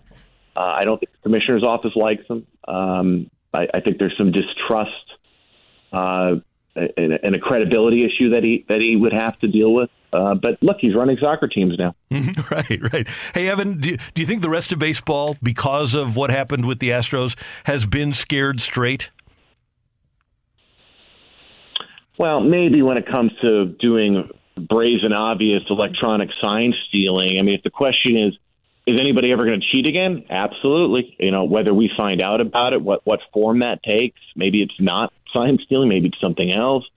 Um, you know, we'll we'll see. You know, people can get away with stuff, and we never know. And so, so you never know what's clean and what what isn't in baseball. But we do know that in baseball and outside of baseball, people are always going to try to find an edge. I, I think the one thing regarding sign stealing electronically, you don't hear quite as much uh, public finger pointing as you did a few years ago, right? If you go back to like 18, 19, there was a lot of crossfire publicly. Mm-hmm. So it seems to have quieted a little bit. Evan, are you at all surprised by how um, you get all of this information, you get all the sign stealing and the cheating and the banging on trash cans, and and the the World Series champs are still named the World Series champs, and nothing else happens besides that. I mean, obviously people lost their jobs, but in terms of a, a professional team, you know, there were players on opposing teams that that probably lost money or lost opportunities because of that. Yeah, look, punishments and, and investigations You know, MLB's Department of Investigations is not built on righteousness and fairness above all. It's it's there to serve the interests of, um, look, really protecting uh, the the owners and uh, you know quieting scandals. I mean, they they went harder certainly on the Astros than than they did the Red Sox, and I think it is fair for Astros fans to say, well, you know, we, we were made something of an example. It's also the case that the Astros were doing something more egregious than any other team has been shown to have been doing. Um, it, it's shades of gray. You know, did did they deserve sterner punishment? Well, Jim Crane's still making a lot of money. You know, the, the next time a commissioner really goes after an owner uh, might be basically the first, maybe outside of I don't know Donald Stern. You know, I mean, it, it's very rare that you see a league turn on its its actual owners. So it's you know, fairness is uh, in the eye of the beholder, and I think you can point in a lot of ways and say, well, was this really fair? And you know, especially if you were, and it, fortunately for them, the Dodgers did win. We had Ned Colletti, the former Dodgers GM, on, and he was talking about how weird it was that in that game in Houston, Kershaw was getting lit up. And it's not like Clayton Kershaw has the the best postseason history anyway, but those people, Ned said, "Hey, it broke my heart when I heard what happened because he figured that that was going to be Kershaw's game. That was going to be his postseason game. Fortunately for them, things turned around. But there are, like Kerry said, there, there's a lot of collateral damage from this scandal, isn't there? From young players that got sent down because they were victimized by the, the Astros offense that year. It, it's almost endless the the reverberations of what happened. Yeah, I think it's part of the reason why, you know, even today it still draws attention and headlines. Um, you know, Mike Bolsinger was a pitcher on the Blue Jays who uh, really got the brunt of the sign stealing stuff, and and uh, he sued. He lost, but he but he sued uh, for what the Astros had done there. So there is, yeah, I, I think I think sometimes the impact it can have on other people's livelihoods or potential impact. Uh, you know, it's, it's kind of hard to tell. Well, would this guy have been a big leaguer anyway? You know, it, maybe not. Um, but yeah, that's real, and that's one of the reasons Mike Fiers uh, said he wanted to speak up. Is that young pitchers were walking into Houston, uh, not knowing what was going on, and you know that it, it can almost literally take food off somebody's plate. Amazing. The name of the book is Winning Fixes Everything by Evan Drellich. Really compelling. And like I said at the top, uh, probably the biggest story the baseball has had since this century turned, at least, if not uh, longer back. Uh, Evan, thanks so much for the time. We appreciate it. Love the book and love having you on and continued success and great work with The Athletic. We're, we're there every single day. It's a big part of our show, and we appreciate the work that you do. Hey, thanks so much for having me. Take care. Evan Drellich from The Athletic. And of course, the book is called Winning Fixes Everything. Check it out on Amazon and pick it up and read it because it's good stuff. Oh, and a lot of Cardinal uh, information in there. you know, I, I just think about younger players, as you mentioned, players that like a Clayton Kershaw. This is your moment to to read to write history in the way that you you you needed to be written, and the opposing team team is cheating. They are doing something to actively work against you that is. You know, not in fairness of the sport, Randy. That, that you, you've seen me. You haven't. I, black outrage would not be uh, uh, the right word. It would be something greater than that in that moment. Like I, I yeah, you, you, you, Tommy Pham in the outfield with a with a former with a with a teammate. Yeah, Yeah, yeah. Okay, the, the, that's the way it would happen. yeah, huh? no question. that, that would have been the easiest way to go about it. Might have been more violent than that. And I'll tell you what, it's what happened is inexcusable. But you mentioned that there is no asterisk. I think if we were going to have an asterisk, that's where it should exist. If we're going to have an asterisk in sports, they seemed to be, everybody says, not everybody, a lot of people say, well, everybody was cheating. They do, especially. But there was a major investigation, uh, an in depth investigation by MLB, and they didn't find anybody else cheating to the extent that Houston did illegally, like they did. It, it, I'm I'm interested to read that book to learn, you know, in detail how how deep the cheating went. How much were they? You know, it, it's I don't know, man. I, I as a player, knowing how hard it is to to stay in this game, to play this game. I don't know. I would been I would have been comfortable in that in that clubhouse, knowing that we're going about our business in that manner. Like, yeah, no, It- it's there's no integrity involved whatsoever. if if that's the way you're going about your business. And to the credit, air quotes, of AJ Hinch, apparently he did take a bat to the TV screen that was there, but then Luhnow had it reinstalled immediately. Yeah, yeah. Well, I mean, what do you do if your boss is, uh, uh, I guess, telling you you need to cheat and this is what how to go Yeah, about right. it? What do you do? What do you? What do you? Who do you tell? Yeah. If, if your boss is the one telling you to do it. Yeah, if we can get number one, you know, we'll, we'll take it. You and I will. Yeah. But we're far away from the white lines here. There you go. We're far away from the white There lines. Kerry, Randy, coming up, we're going to talk some blues hockey with our buddy Jeremy Rutherford, our blues insider from The Athletic on 101 ESPN. You're back to the opening drive podcast on 101 ESPN. Presented by Dobbs Tire and Auto Centers. It's time for the Rutherford Report on 101 ESPN. Anything you folks want to know about the fascinating world of pro hockey? Here we go.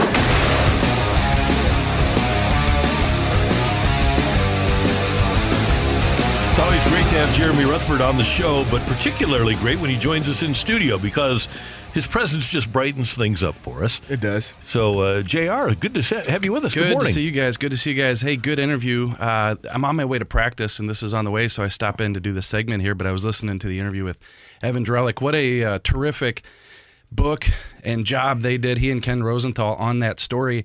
You know, I joined the Athletic in 2017, so we're going back five or six years now. But I remember when that story broke, and there was a lot of attention given to the Athletic because of that story. And I think that we as a company still would have made it, but I think that gave so much legitimacy to the investigation and the operation that, that we were doing to have that level of a story. Don't you? Uh, that's the kind of story that, as a journalist, you dream about, right?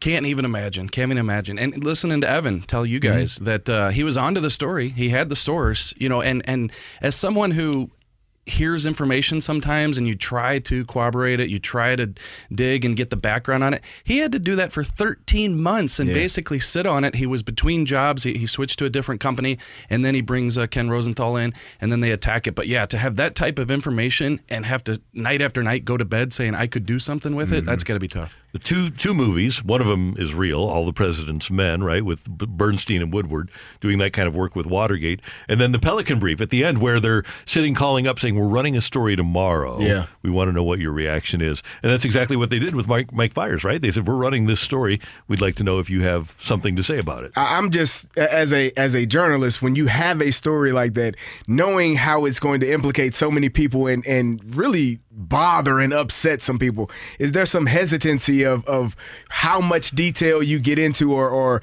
how much you put out there because you know you're going to ruin some people's careers and there are going to be some really some people really upset with you uh, after you write after you publish that story. Yeah, it's it's uh, it's interesting. So I've never obviously had anything quite to that level, scale, Mhm. anything like that. But uh, you do. You kind of sit back. Okay, how is this going to affect people? How do I need to approach it? What kind of care do I need to give certain situations? But the biggest thing, you have to get it right. And if it means you got to talk to three or four people Yeah. to get one sentence in that story right, it has to be right because, as you just said, it affects so many different people. And if you get that wrong, that's on you. Now you've brought yourself into that situation, and you can't do that. You kind of had to do that with the Tarasenko trade story, didn't you? Yeah, yeah. So again, not nearly the scale of this uh, Houston thing, but uh, you know when you're when you're making phone calls on that and trying to get to the bottom of why Vladimir Tarasenko wants to be moved, and then you know that if you mention things like he wanted to wear the C or the shoulder surgeries mm. that he claimed to be botched by the St. Louis Blues mm. doctors, you know that when you put that stuff out there, who's going to read it, how their jobs could be affected, what their bosses are going to say to them, and then also what it's, what's it going to be like in the locker room. We hear Tarasenko wants to wear the C. He thought he should have wore the mm-hmm. C. Well, how does that make Ryan O'Reilly Right. feel? But I think at a certain point you have to get to with that reporting was okay. I have the information. I know it's right. I'm going to go with it, and whoever it affects, that's who it affects because you got to do your job.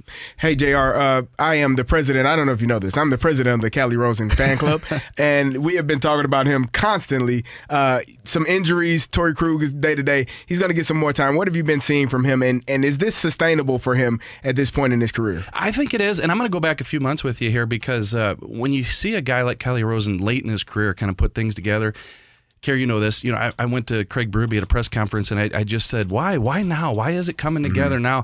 And he just said, "Confidence. That's what Yeah. it is." And, and I think maybe early on in the career, uh, you don't have that. Kind of funny. The other day, we were talking to Ryan O'Reilly about Calle Rosen, and uh, we said, "How about those two goals?" And he said, "Looks like Nick Lidstrom out there." and uh, I happened to be passing Calle Rosen going into the locker room a couple days ago after practice, and I said, "You hear what uh, O'Reilly said about you?" He said, "No." I said, "He's uh, calling you Lidstrom." He goes, "Oh my gosh!" so having fun with that one there, but but he's been great.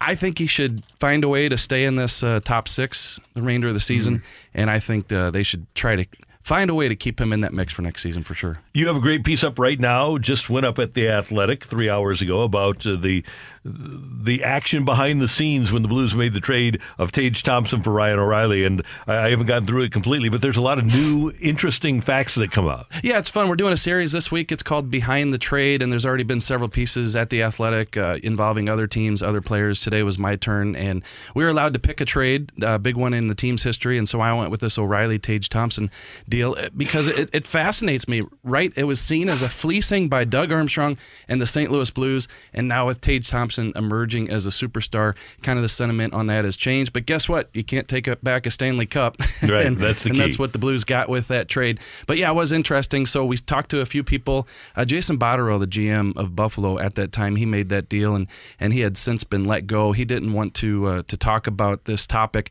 Uh, but I did talk to Randy Sexton. He was the assistant general manager for the Buffalo Sabres at the time. He's now with the Minnesota Wild, and he gave me a few details. He said Doug Armstrong was very aggressive. He knew what he wanted. He knew that O'Reilly was his guy, and he said that the the players involved in the trade changed over time. Doug would offer these guys. They didn't want those guys. He would offer these guys. They finally came to a conclusion. And then one nugget in the story that some people may or may not be familiar with, guys, is uh, the fact that Patrick Berglund had a modified no trade clause, and Buffalo would have been on that list. But Kerry, he did not get that list. His agent did not get that list to the Mm, Blues. I so it was that, yeah. null and void, and then it allowed Doug Armstrong to trade Patrick Berglund in that deal for Ryan O'Reilly. Unbelievable. I wonder if Bergley, Bergie wound up firing his agent. I, I think they moved on, but you know he gets to Buffalo. He plays the what twenty three games for the Sabres, and then he goes AWOL. I think they find out he's you know out of town carousing, and then mutually agreed. He and the team they terminated the contract, walked away from twelve million dollars. He's back in Sweden now. Uh, I think he might be playing with a local team in Sweden, but uh, one day maybe the Athletic will send me to Sweden to, to write that story. Never played in another NHL game, right? No, yeah, just the twenty three with uh, Buffalo, and that was it. Uh, we need to know about Brandon Saad going on IR today and the Blues calling up Jake Neighbors. Do you know what we're looking at in terms of Saad, in terms of uh, time out, and whether or not the, Blues are going with young guys, right? They're going to make moves, and Neighbors is a guy that they have to get NHL minutes for. Yeah, so the news just coming out that Saad's going to go on IR. You know, in that game the other night, uh, he went for that breakaway and he lost the puck. So I don't know what the injury is, but he lost the puck, and I was like, well, that was odd. You know, it maybe it slips away from you, but was that injury related? I was wondering. Shattered pride. Yeah, when they when they announced that he was going to be done for the game and and now on IR. So Jake Neighbors will get a chance. You know, Saad, uh, I guess we'll get maybe a further update when we go out to practice today, whether it's one week, two weeks, or or longer. But uh, I think they were going to get Jake Neighbors up at some point. Uh, he's got to get some more playing time up here at the NHL level, and, and now he'll probably get that chance. And Kerry, by the way, one one of the great things about what Jr. and Jim Thomas and everybody around the Blues gets to do is when you ask how long a guy is going to be out. I mean, there, there's so much detail as to how long a player is going to be out and what, what we can expect and when we can expect them back. I really do appreciate the the depth of the answers You know that what are sport I provided. cover, right?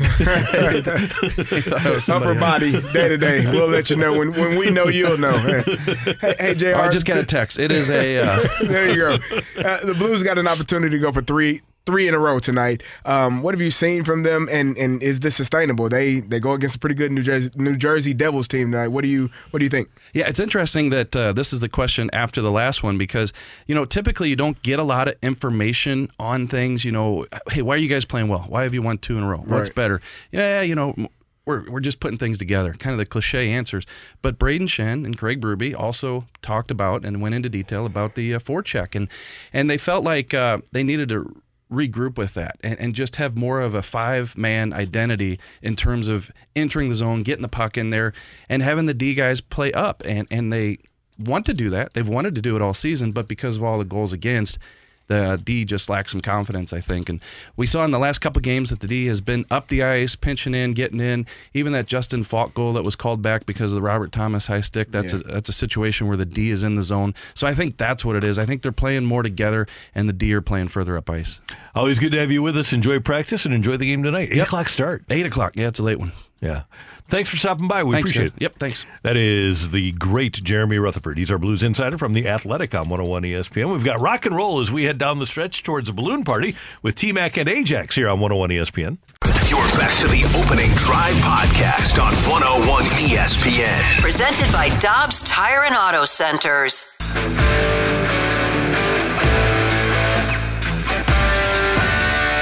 Let's rock. Let's rock today.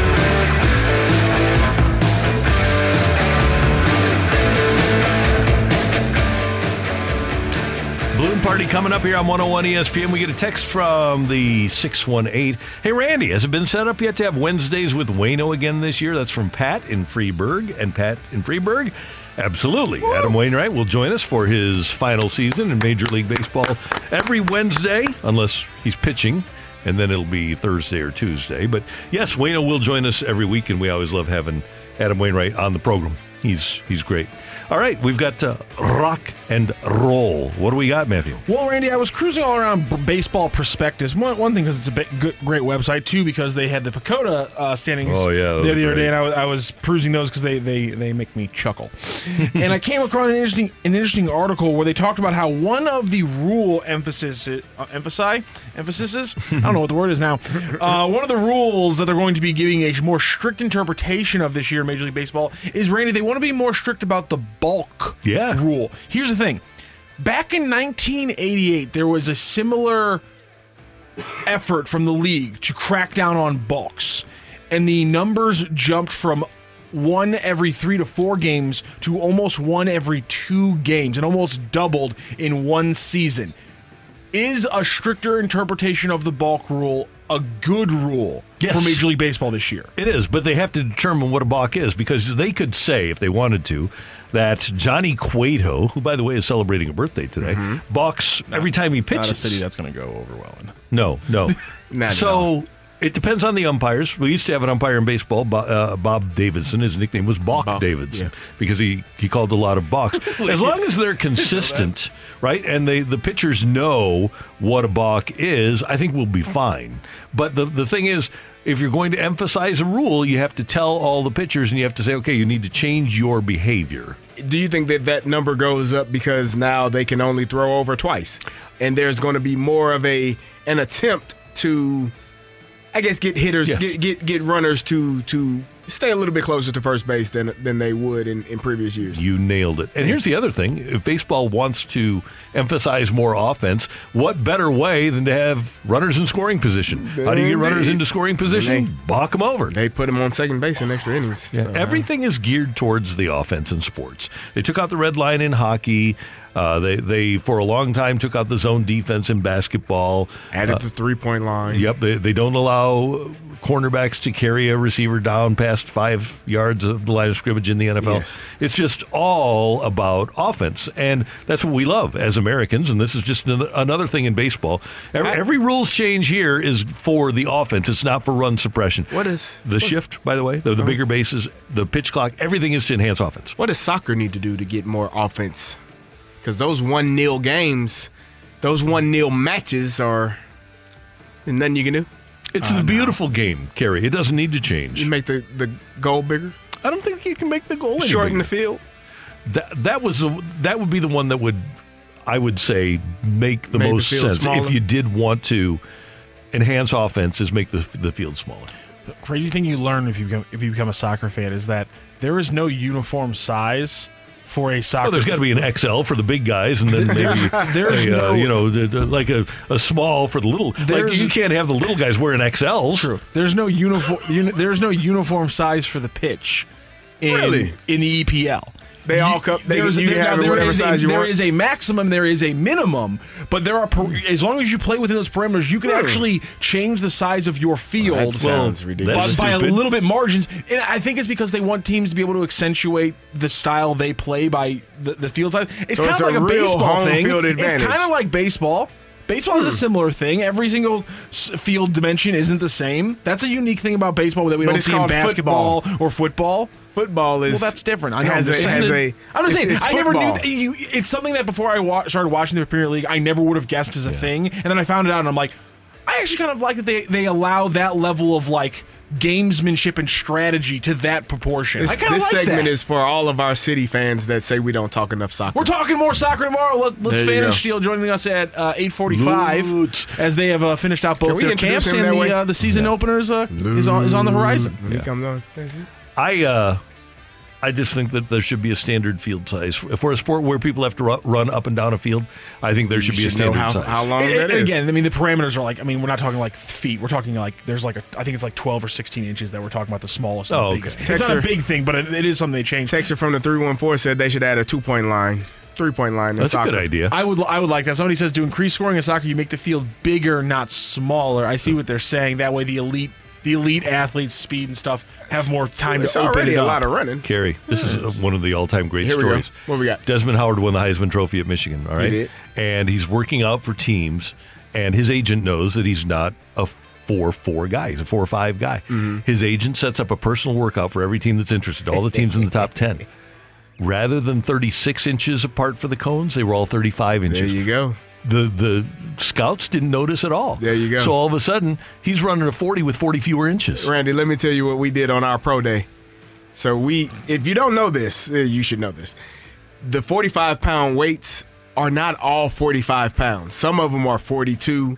Some of them are 44, 43. So we went and found the lighter 45 pound weights.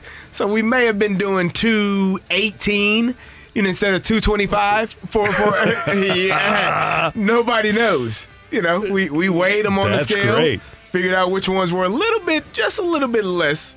You know, they're not are- all 45 pounds. We were thinking. People are just, if they would only use their intelligence for good rather than evil. There you go. That that was beneficial. Right? It was- we, it was we good. It was good we weren't you. hurting anyone when we were trying to cheat or no, cheating, not didn't- you trying. didn't get Yeah. drafted, did you? Did. I did not. It didn't didn't, didn't help that much, Randy. I, I'm still undrafted.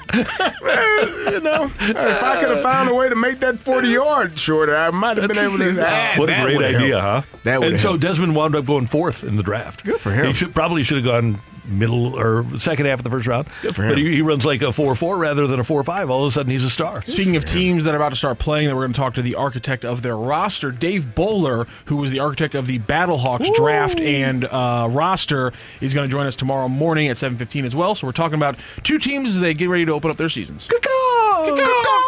All right. Uh, great job today by our producer engineer, the one, the only Matthew Rocchio. Pleasure. Good questions. And uh, thank you. Thanks to the great work of Kerry Davis, who who battled through. He was doubtful coming into I this was. one. I'm, I'm now you're to- strong. About to put my cough drop in as soon as we get off there. Love it. and we thank you for tuning in, texting in, and being a part of the show for all of us until tomorrow morning at 7. Have a great Friday Eve, St. Louis. That's right. You've been listening to the Opening Drive podcast on 101 ESPN and ESPN.com. Presented by Dobbs Tire and Auto Centers.